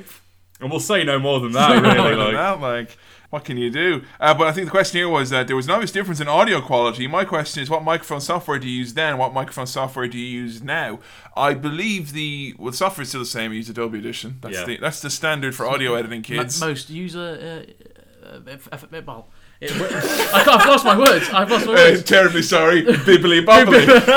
it is the easiest software I think to use. What's the uh, best? Editing wise. People want to audio edit and they download what's the, what's the name? Audacity. Audacity, Ugh. and no, it, it sucks. If you want to make yourself an audio podcast, get Adobe Audition. The microphone we used was um, one of yours, I believe. Initially, we used my Zoom H2, yeah, which isn't really designed for podcasting. It was just to make do with. Sucks. It's a good microphone. It's It just- worked, It- for, it it didn't worked for a while, work, but then yeah. it slowly went downhill with Yeah, it. it Also, broke. we were recording in a room that wasn't wasn't great acoustics wise. We originally recorded in my old bedroom, which was triangular, rectangular shaped. It was an odd shaped room. yeah. Then we had to use mine because I had a broken leg and couldn't get upstairs, and my room was even worse. Enormous and echoey, yeah. Yeah. So I mean, yeah, we've. It's uh, more about space than microphones at some points. that being said, we still do want to get uh, a new microphone. We want to get on the the blue Ye- the. Blue Yeti, I think, yeah. Yeah, Anything's better than this. If you could rebook the Attitude Era and you were given the opportunity of replacing Vince Russo at the creative helm, what would you have done differently, or would you have done anything differently? Uh, I would have done exactly what he did, I suppose. I mean, Yeah. it's hard to say. I mean, like, oh, I would make it not be sexist. As I said, it's kind of what we said earlier, really. Like, Yeah, I um, mean, in terms of the unpredictability, even like when we're like, I mean, you notice there's a lot of shows where we're kind of like, oh, this was awful, this was awful, this made no sense, this made sense. We're still like, yeah, we enjoyed the show though, Yeah, it's so entertaining. Yeah. because most of the shows were more than often the a better, they were bigger, they were bigger than some of their parts, if you know what I Yeah. mean. Uh, so I mean, I Even don't- when it's trash, it's entertaining. Everyone has Exactly. something to do, which you can't say anymore, but people do. Uh, definitely, what is the best promo and best insult you've seen so far out of the Attitude Era? Best promo, any of the Rock's promos are, are Oh. Yeah, it doesn't Yeah. have to be a rock one. uh, Paul Bear, King of the Ring '98, his promo about Kane Oh, that growing was up brilliant, with the yeah. scar. You know, 'cause That was a great That one. was particularly brilliant. Foley's one for I quit. Yeah, that's chilling. Like Mm. definitely. Um, anytime Vince, Vince McMahon, the higher power segment, brilliant. The whole Yeah, thing, that is insane absolutely and insane. brilliant. Best insult. I think Vince calling Kane Undertaker putrid pussies is pretty. Triple H calling China a big jacked up bitch. Listen here, you big bitch. Big bitch is uh, Yeah. ridiculous as well. Uh, calling England a place filled with what is it? De- Eh, no. Decadence, decay, I thought and you- debauchery. I thought you were saying England ain't nothing but a place full of. That's not a good insult. yeah, that's, that's rubbish. that's rubbish. Um, yeah, I think those are all uh, those are all pretty outstanding. Do you guys think it's fair that WWE rewrites history and removes people like New Jack from ECW content on the network, and also removing like Chris Benoit from you know archives? And You can't s stuff like that? actually search his name, can you? Yeah, like you know, if you say Royal Rumble 2004, it claims that you know no one won it, kind of thing. I you actually know? read today they've started adding New Jack back in on the network. Apparently they've been working through shows and editing E ECW ones. I and think- changing the music and putting New Jack back in. into Well, that's certain yeah, because I shows. mean the problem with New Jack is that New Jack didn't have so many matches as much as very long run-ins with a lot of natural-born thrillers. Um, so sorry, natural-born killers uh, being played in, and it is you know we made fun of it before the ECW crappy dub over the licensed music. Yeah. it makes it hard to watch. I mean, if you want to watch ECW, the network is not the best way to watch it. No. I mean it's their footage though; they can do whatever the fuck they want with it, and obviously you know. What do you think about like Benoit? Benoit, being, uh, that's, I mean that's complicated. Like, we will have a proper chat about Benoit on the podcast, by the We'll way, have to, yeah. folks. Um, um, You it- ca- I it's, mean- it's tough because you know you could say that well, oh, it's understandable they're editing it out because of what happened, but then everything they've edited out is all stuff that was prior to the incident anyway. It's, it's And all really, in that, and it's, it's fairness- just them saying, you know, like in the ladder match where you know he's going to win, and we've edited out Jr. saying, you know, go for it, you can do it. We just edited that out. So it's Stuff like that but is I don't, I weird. don't understand why Yeah. they've done it. Like, Paranoid. It's like yeah, they're, they're, they're hearing about them like edit, going to the extent where they're editing commentary, where they're removing anything, where the announcers are rooting for Benoit. That's when you're going from kind of like right, you know, necessarily he has to be in here, but let's not, you know, you cannot dwell on someone and not glorify them, but like removing anything that is mentioned That's- about if him, they like, kept weird. it the way it was and just didn't draw attention to it, it'd be absolutely fine. I think. I don't think there'd be people saying, "How dare you." I They know make pe- it worse by making a big Yeah, deal of it. some yeah. people like honestly can't watch a Chris Benoit match anymore. I get that. For me, I can still enjoy his work. Yeah. I can So can separate. I. can separate what happened in the ring. I can divorce the two in my yeah, head. they're two completely different things in my mind. And that being said, I'm not one of these people who's like Benoit for the Hall of Fame. I mean, like, come on, get fucking real. That's Nah, not gonna happening. there, there's you have to understand there's enjoying a bit of wrestling and there's like real life, right? And like you can't be inducting Chris Benoit to the Hall have of to draw Fame. a line like. somewhere. There yeah. has to be Jeff precedent. Jarrett will be in before Chris Benoit. Yeah, I mean, there has to be some precedent of taste and, like, you know, keeping into account, you know, there's victims and that there's. the amount of hurt that will cause inducting a man like why would you want to see Who Chris the- Benoit Those inducted? people who are like, I got, you know, you live tweet Wa- Raw, you'll get people going to go, hey, let's get hashtag Benoit Hall of Fame trending. And not in an ironic, oh, let's say something about censorship, as in kind of a, no, we want this man to be posthumously inducted into the Hall of Fame. Jeez. Can you imagine the fucking induction ceremony? yeah Here to accept the award of Chris Benoit is like, you know, some crying families. Like, I mean, Yeah. come on, guys, be be realistic. It's stupid. Um, so I mean, that's that's my, my my two cents on it. Some questions here from Rob Mansfield, Manifield, not Mansfield, that is Nottingham. Do you think WrestleMania should only be held in arenas or outdoor stadiums? Hmm. I, I, I, love like an both. outdoor. I love an outdoor WrestleMania. yeah um, I think the outdoor thing should be kept for more like SummerSlam something like that Yeah. I reckon WrestleMania should be arenas But arena, obviously, outdoor stadiums you can have a much bigger, True. higher concept. Plus, if you if you put out a shitty WrestleMania, you're going to hear the chance less if it's open. Yeah, I mean, correct. I used to very much be of the opinion that I was like, no, arenas only, because I mean, for me, WrestleMania 17 is the best crowd ever. 70,000 Yeah, people. the They're, in, Astrodome. they're indoors. It's loud. You can hear everything. When you're outdoors, you lose a lot of that do. noise. That being said, if you look at the likes of WrestleMania 26 or even like the last few ones, like 20, 29, the production 29, values were 20, just- amazing. it looks so amazing. Yeah. And like when they take shitty outdoor stadiums like the orange the citrus bowl in florida and they make it into this amazing space true. just for wrestlemania it's pretty impressive so i mean i suppose there's there's either is good either's good billy what do you think of chris jericho so far on the podcast Really, not seeing a lot of him, but um, I I'm a big fan of Chris Jericho. Uh, always have been. Uh, can't exactly pinpoint what exactly it is about him that I like so much, um, but he's great. Um, so far, we've only seen him do one match against X Pac. xbox was his main yeah and that's the only match we've seen so far. And that was an okay match, but it was nothing great. Um, I'm just looking forward to it because I know he can do better, yeah and I know what to expect from you know the past you know, ten years what he's Yeah. done. he's got a high standard uh, Very high standard, and I know he can do that. So I'm very much looking forward. I've, I'm enjoying what I'm seeing so far, and I'm very much looking forward to uh, seeing him grow as a character in Definitely. Oh, the company. how many live events have you guys been to um let's see. none not one you went to see, well you went to see jim ross Oh yeah, it, yeah. I I mean, I've never seen any live wrestling, but uh, for the very first time, I met Jim Ross. Uh, well, I met- but that is one of the requisites of having a podcast how, can, how can this guy talk about wrestling when he hasn't even seen wrestling in, in flesh? C- call the podcast police No, yeah. Um, I'd never had like any sort of live wrestling experience of any kind until for my birthday last year. Kevin got me tickets to go and see the Jim Ross Q and A in London, which was fucking phenomenal fun. it Yeah, was that's great. awesome. Just before you got fired too.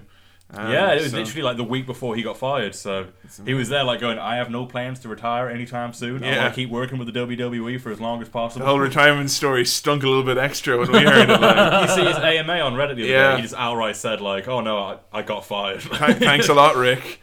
Billy, you were at an event recently enough. Yes, were I, I I was at Raw in London, April 2013. Not so bad. Uh, I I got to see um, Team Hell No and The Undertaker fight the Shield. in a Awesome. six-man That was tag. the diagrams. I That was have the- that was diagrams. the diagrams and Daniel Bryan getting Undertaker to hug him, albeit behind. Uh, the- behind the uh, post, also got a also got to see uh, William Regal job to Fandango, which was which I've never heard a crowd boo so much. Even though even though it was Fandango, it was just shortly after WrestleMania, and Fandangoing was huge. P- seeing William Regal come out and job in less than a minute to Fandango. That'll teach had you to people enjoy things. So fucking pissed. Um, and I had a massive nosebleed. Oh, yeah. Which, uh, there- there- there's pictures of it on Facebook. Just Looked like you got jumped by the shield. That's I what did, thought. did just too high, too high in the uh, in the stadium. Just had a massive nosebleed. I, I'm like the always come across really bad when I reveal the first ever wrestling show I went to ever. I was in Karukan Hall in Japan. Uh, I saw Zero One Max, and I was uh, I was jet lagged out of my goddamn mind. But I saw possibly the most insane, intense wrestling I'd ever seen in my life. Got to see WrestleMania 25. Uh, I would recommend anyone going if you're a wrestling fan, go to a WrestleMania weekend. Don't worry about the WrestleMania itself, because for me, I mean, WrestleMania 25, Barrett Michaels and, and Undertaker was pretty forgettable, the whole thing. Uh, but the weekend was awesome because there was Ring of Honor and there was, you know, signings and autographs and access and the Hall of Fame. That's way more fun than the actual thing. Yeah. Saw TNA in Glasgow in like 2010 or whatever it was. Fucking diabolical. there was only like uh, uh, all the fans would come to see the Hardy Boys. and They were all like seven year olds with little Jeff Hardy like homemade signs and all that. And the Hardy Boys decided to act heel. Big fat Matt Hardy and Stone Jeff Hardy coming out, giving the fingers to all these fans. It's like you fat drunk pricks. Like, even in Glasgow, this is not acceptable behaviour. Get out. Uh, saw Jr. with. Uh, with you, Yeah. and uh, that's pretty much it for. I mean, I still want to get to PCW. Saw Colt in. Uh, I saw the wrestling, which was a c- comedy wrestling crossover thing in uh, in Edinburgh. That was mind blowing. My Ca- uh, became friends with Colt, didn't you? Well, actually, it ties into our next question, which was: Have you met any wrestlers? We can talk about Kevin and Colt, like Yeah. yeah. I, I met Cole Cabana so many times in Edinburgh, I kind of almost got sick of it. Like, although you have to be careful. We've been asked if we've met any wrestlers. We have to be careful about talking about encounters because the guy on Reddit who lied. Did you hear about that? Oh, the guy Oh, with Edge. with Edge. Yeah. If you tell, How people, if you tell embarrassing. people if you didn't hear about it, I'm, I, I'm sorry if you're listening to this man who lied about Edge. you sorry, man. you lied. Like, he was like kind of like, yeah. So I went into the bathroom and Edge kind of high fived me, and he was kind of, hey, don't worry, man, everything's gonna be okay. then I was walking away, and he threw me something. He's like, hey, man, what is this? Like, that's the world heavyweight championship, and it's signed by Own Hart, who on his last day on earth told me I would meet a man like you, you know. And he's like, and he was just a really nice guy, really down to earth. Like. And then Edge was asked on Twitter, and he's like, no, he was just like nervously asked me.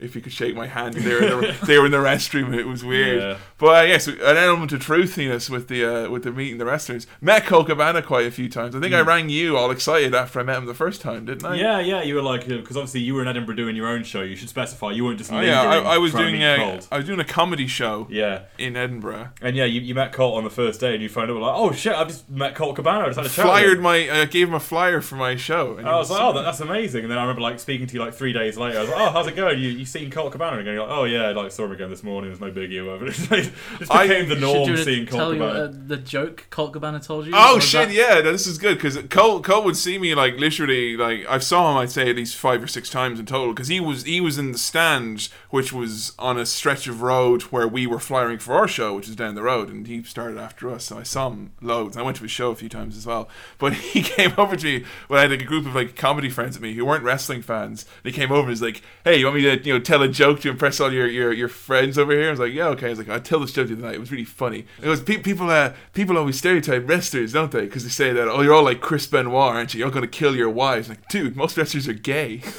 so it's Cole Cabana, as in like smiling, nodding, waving the hand, thanks. Yeah. Telling him it was nasty. uh, really nice guy, and Cole massive inspiration in terms of a.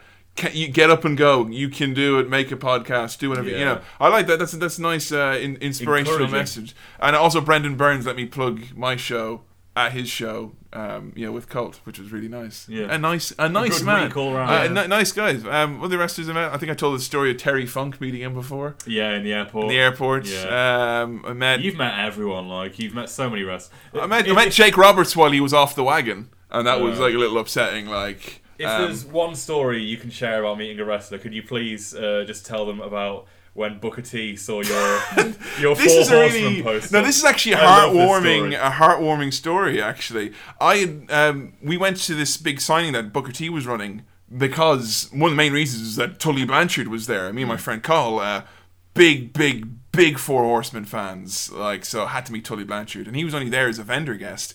So uh, see Tully Blanchard's there, and like I found this awesome Four Horsemen original with Ole Anderson, Arn, Flair, um, um, Flair, Tully, and JJ Dillon. They all have the hands in together after a match. It's really awesome. I went over and I was like, you know, what, I'll get Tully to sign this. Met Tully Blanchard, shook his hand, lovely man. And I had to walk around the rest of the day with this big giant signed fucking poster. And as I was queuing up to meet someone else, like the Dudley Boys or whoever it was, uh, Booker T catches eye of my my poster. He goes, "Hey man, what is that?" And I was like, "Sorry." He's like, "What? What is that? Bring that over here." And like his wife Charmel takes it takes it off me and then calls him over and to look at this poster, of the Four Horsemen. And Booker T, literally, his eyes just lit up, and this big, massive, like Cheshire Cat smile comes across his face. He goes. shit, man, that is nice. that is that is so nice, man. He goes, is Tully here? And I go, yeah, Tully's here. I'm like, oh my god, this is amazing. And then uh, Bubba Ray, I ran a foul of Bubba Ray Dudley as well, because uh, he overheard me telling some, I was telling some about you know. Seeing wrestling in Japan, he was like, "Hey, you! Did you not go see uh, TNA Team 3D when we were in the Point, Ireland?" I was like, no, I didn't. She's like, why not? It's like, well, I was in Japan and Karukan Hall. You're gonna go to fucking Karukan Hall and you're not gonna come see Team 3D in, in- in the point? And like, and Devon's like, oh, he's just like that sometimes. um, but yeah, uh, reading wrestlers is always weird because you always get nervous. I can imagine. The, I- I've only the only personality I've met, the only celebrity of any kind I've met is Jim Ross. He really. was nice. Yeah, and he was very nice. Just went up to him and like, uh, you know, gave him my copy of WrestleMania 17 to sign. He just went, "That was a great show." Awesome. Uh-huh. I actually met uh, Shane O'Mac walking on the street to my hotel one night as well. yeah, I remember you told me that He Shane McMahon's literally- taller than you, which just All- freaked me out. I'm a tall man, yes, and uh, Shane McMahon is taller than me. All these dudes with clipboards and suits came out of some building, and all of a sudden there's Shane McMahon. I literally just pointed at him and was like, "That is Shane McMahon!" Like And invasion of the body snatches. Like, I went over and shook his, I shook his hand, and it was like, all I could say was, "You're Shane McMahon." And it's like, yes, I know. Like, You're taller than me. Uh, I really wanted to meet Kevin Nash so I could say, "Hey, my name's Kevin too," but uh, sadly not. Um, you guys seem to enjoy having. You seem to. You guys seem to have a lot of fun making fun of WCW. Do you have any particular time in WCW that you actually enjoy to watch? Um, I I, never watched it. Bash of the Beach is literally the only WCW Same. thing I've seen. I think I want to show the guys like Starcade '97, which is kind of considered to be their peak. I want to watch a little bit around that at that time when he had like Goldberg, Raven, Benoit, Sting, the NWO. There's some really good stuff going on back there. All right, this is an amazing question from Josh McKennedy in, in America. Hey guys, here's my question. As an American, understanding why anyone would watch Noel's house party is difficult enough. amazing. Fair enough Okay. statement. But what the fuck is up with Mr. Blobby?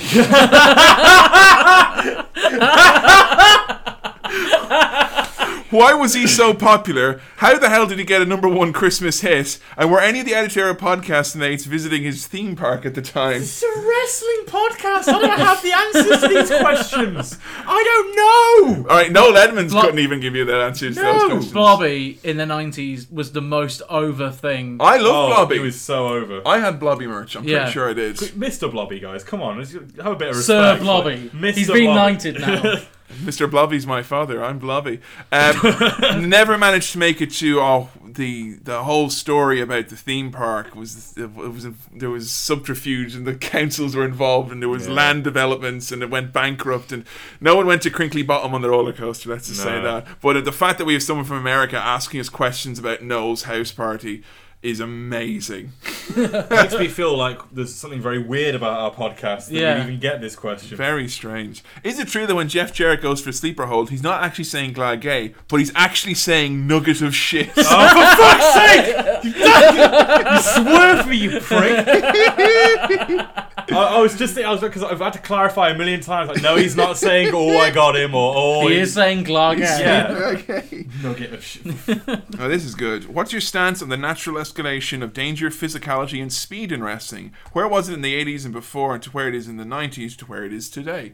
Um, I think they've done a pretty good job in toning back a lot of the hardcore stuff. No more chair shots to the head. Mm. Yeah, Still a lot of ladder matches going on. There's too many ladder matches Yeah. every year. yeah, definitely. And there's, I too, think, too risky, and it makes the ladder matches themselves seem less important when you have them now.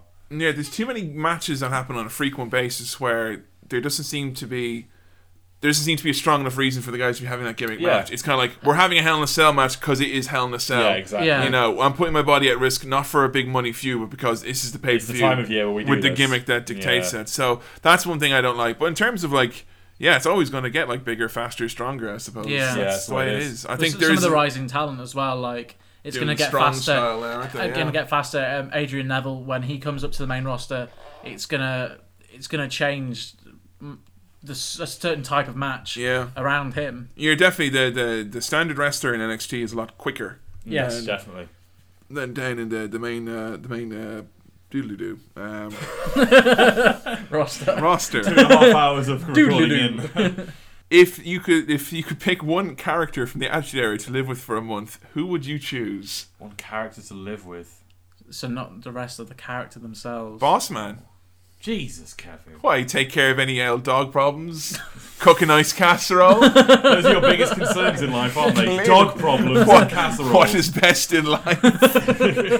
Crush your enemies, see their dogs turned into a casserole, and hear the lamentation of their women. yeah, it's I the still same think thing. I would want to live with D'Lo and Mark in a little uh, house share. Yeah, Al Snow for a month. It'd be weird. be I'd probably weird. learn a lot about myself. That's true. Why is it they give you monkeys a microphone? They think you got some stroke around. So many of these questions have not been questions for us. Like, hey, I'm going to pretend like I'm asking you a question. Nah, it's a joke. uh, who is your favorite Goldust alter ego or al- alter ego of Dustin Runnels? Goldust.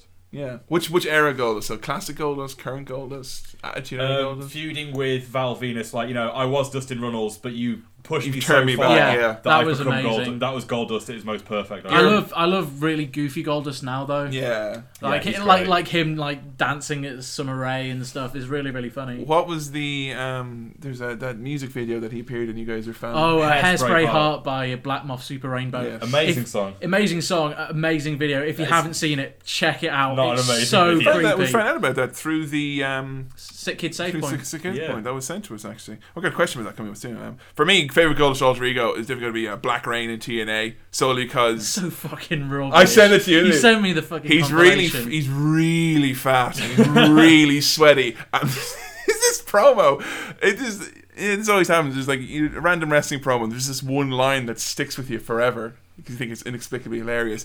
There's a promo and he's all fat and sweaty talking about this evil Black Rain persona, and then he goes, "James Storm, you listen up, cause I'm talking to you." and I was like, that's like it's really like fat man talking about this time he wears face paint, out with breath, sweating. Going, you listen, amazing. Um, Sick at say point. Would you do it again? Did you enjoy doing it? Uh, we got asked this a couple of times. Sick at say point I do it again in a was heartbeat. Hell yes. one of, if not the mm, best things we've done with the podcast so far. Yeah, so much fun. I had an absolute blast doing that. Oh, it was so much fun. So- it was a hard 24 hours. No, especially towards the end, that last That last stretch. that last stretch. Well, Oh, that was horrible. full of nothing but no mercy and uh, fresh fruit. when I was just playing, I wa- I was doing the first blood match on on No Mercy against Viscera without realizing it was a first blood match. People getting really annoyed with me on the stream. and that was nice as well because that was like the first point where we realized that like because you had like we had like hundreds of people on that stream like Yeah. and there were people who followed us for the full 24 We had- hours yeah, Oh, dear, we- the we had- scope of the. Uh, we had five or six people who'd gotten up. Like there was a guy who was in um, Tennessee. Yeah. Who got, who got up at, like four in the morning to watch it with us and didn't go to bed until we were done. That's crazy. We That's raised- so cool. Like, we it's raised- really like touching. Like yeah we ended up raising more money than anyone else like ever in Sick Kid Save Point. We were like we were the, the high, won Sick Kid we, Save we got the Point, high yeah. score like but uh, yeah it was like you know 1300 pounds or something which is nearly $2000 Yeah. which is awesome I mean that was it was really nice to see like the people supporting like that Uh, I tell you what I really enjoyed as well was making the promo video for Sick Kid Save Point. Oh yeah, that was Bunch of tremendous fun, that was a right laugh. we got something very similar to that coming out very, very soon. Hopefully, in time for WrestleMania. Yes. Um, I don't know if we'll uh, will we will we drop that bombshell right now with the uh, the commentary. I track? think we should. oh yeah, yeah. The contract. Yeah, right. let's, let's announce that now. We're, it's come come quite likely that we're only halfway through these questions. We'll be doing this for two and a half hours. That we're gonna probably call it quit for now. For a little while, Uh, yeah. but we're gonna drop a serious bombshell, which is yeah, we're going to we're releasing um, commentary track for Beyond the Mat. It's something which we've recorded in the hopes of maybe raising some funds for making uh, t-shirts and also getting a new microphone. It's going to be priced at three pounds. You, it's basically like a riff tracks type thing. Yeah. We played alongside the film, uh, so it's just the audio of us talking. So you have your own copy of the movie. You put it in, you play it, you hear us chat over it. We had an incredible amount of fun doing it, Yes. and we wouldn't have released it. We only recorded. it Full well in the knowledge that if it wasn't fun or good in our minds, delete we it. weren't going to do anything with it. But we had a lot of fun, and we listened back to it, and I think it, you guys are really going to like it. So yeah, we have a video for that coming out. That's that's the hot scoop. More info soon. More info, including how to get it, on that very soon. Um, yeah, another miniature bombshell. We got asked a lot if we're going to do uh, video episodes. Yes. Uh, now, obviously, uh, I'm, as I'm the, the, the chief editor of the uh, of the audio uh, on the audio side of things, I don't know how to video edit, so it's it's, ne- it's never been a question that I could properly answer. I also could say as a disclaimer right now, it'll never be the case where that becomes a reg- will never be a regular thing. Yeah. Yeah. No. But you can say Adam. So yeah, I've not actually announced this at all at any point in the past, but I have over the course of the past month or two been, you know, part time editing our first ever video episode. Uh, I have got a full time job. My laptop is crap, and it's you know been a lot more hard work than I expected because I've been really, you know, trying to get it as perfect as possible. I want to put in as many jokes and as many edits as I possibly can. I want it to be something of a really high quality. I don't want to just half arse it. So I'm just announcing at this point that I am making a video episode. Not sure quite when it's going to be ready. We're getting close to the end, I think, aren't we? We're The idea that hopefully will be, we were hoping like around the time of the one year anniversary. So like, Yeah. yeah, we're in the we're in the ballpark f- Yeah. range It- of. it's of an episode that we've already done. It's uh, obviously Yeah. yeah. It's King of the Ring '99, isn't it? Yes, King of the Ring 99 uh, there's going to be as a video episode at some point in the near future. so yeah, I think the idea is that we might, you know, if do those is kind of like a, a special, big, big special special shows. uh, It'll be yeah, the, shows. the occasional every now and then um, we'll release. a it'll never special. be as it'll never be a regular thing because it just takes up too much time. Don't have the time. Um, but you know, it's, it's you know, it's a nice thank you to fans because you know what, we can suppose we can sit back and reflect a little bit now. It's been a hell of a year. yes, it, it has has. And seriously. we, you know, as said at the start of the very, very start of this, but again, massive thanks to Jay from OSW, Matthew from Botchamania, uh, Kenny from Inside the Ropes, the guys over at Pile Driver Wrestling as well, guys at Calling Spots, uh, Chris Pilkington for all your help, uh, Michael Scally, Fizz versus the World, everyone on everyone on Twitter, you know, who, who were you know following and in contact with. You, you you know who you are. I gotta be great, honest, great, yeah. great great great bunch of people. There's so much. One great thing about this podcast is finding out how much great like-minded stuff there is on online. You know, for for wrestling fans. I mean, whether it's you know wrestling on Earth or Botch Spot or Botchamania or OSW or there's just you know there's so much great stuff out there at the moment. It's a great time to be a wrestling fan. I think. uh, and not just in terms of the other content that's available online. I mean, just the actual the Glargay community themselves. I mean, I spent the great first bunch of lads. Yeah, six yes. months or so of the podcast. I mean, you used to use Twitter, and I would just like you know ask you how the fans were enjoying it.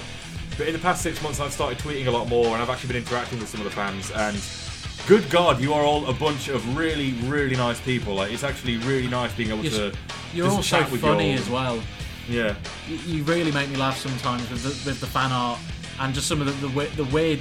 We get sent a lot of weird shit on Twitter, and it really, really makes me laugh. I- oftentimes I do feel like it's kind of like it's almost not fair that we've actually been like running for such a short period of time and have like such an amazing Brilliant loyal fan base. group, group of, of people. So, uh, but uh, no, it's it's it's fucking fantastic. It has been a great year, on onwards and upwards, as they say. We've barely scratched the We're, surface. we're all like We'll- we'll noticeably be- groggy and tired. We'll with be back questions. for part 2 We'll be back for part two apparently, because uh, apparently um, it, it takes longer than two and a half hours to get through over 200 questions. So Jeez. uh, we'll record another one of these whenever, you know. Thanks for all the questions so far, though. We'll we'll have su- we'll the next episode will be we'll have a Survivor Series '99 Yeah. up before another Q and A. Oh yeah, we're not going to do two Yeah. Q and A's back to back. Don't worry about that. So, so all right, that's gonna do it for the first half of the Q and A. Is a goodbye for me, Kevin, Me, Adam. and me, Billy. and thanks very much for sending in your questions to the Attitude Era podcast. And uh, yeah, we'll see you next time on the Q and A E podcast part two. This is Mark Merrill, and you are listening to the Attitude Era podcast. For fuck's sake!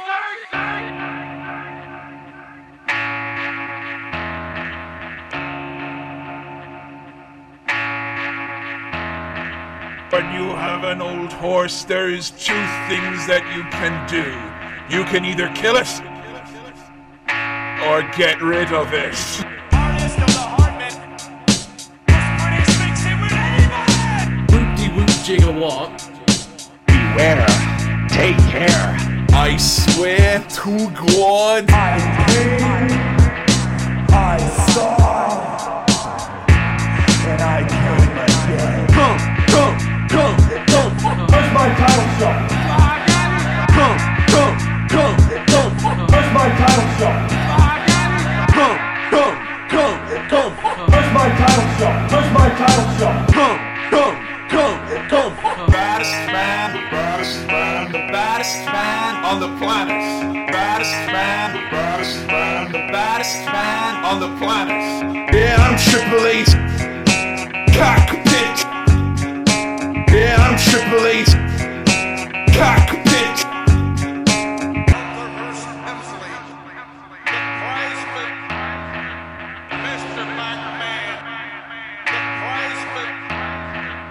Stone Cold, screw you! You're fired!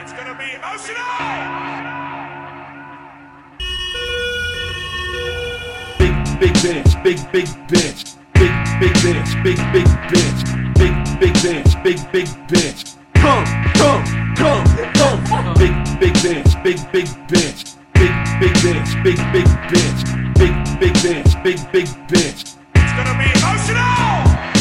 Big big bitch, big big bitch, big big bitch, big big bitch, big big bitch, big big bitch. Cock bitch, cock cock. Big big bitch, big big bitch, big big bitch, big big bitch, big big bitch, big big bitch.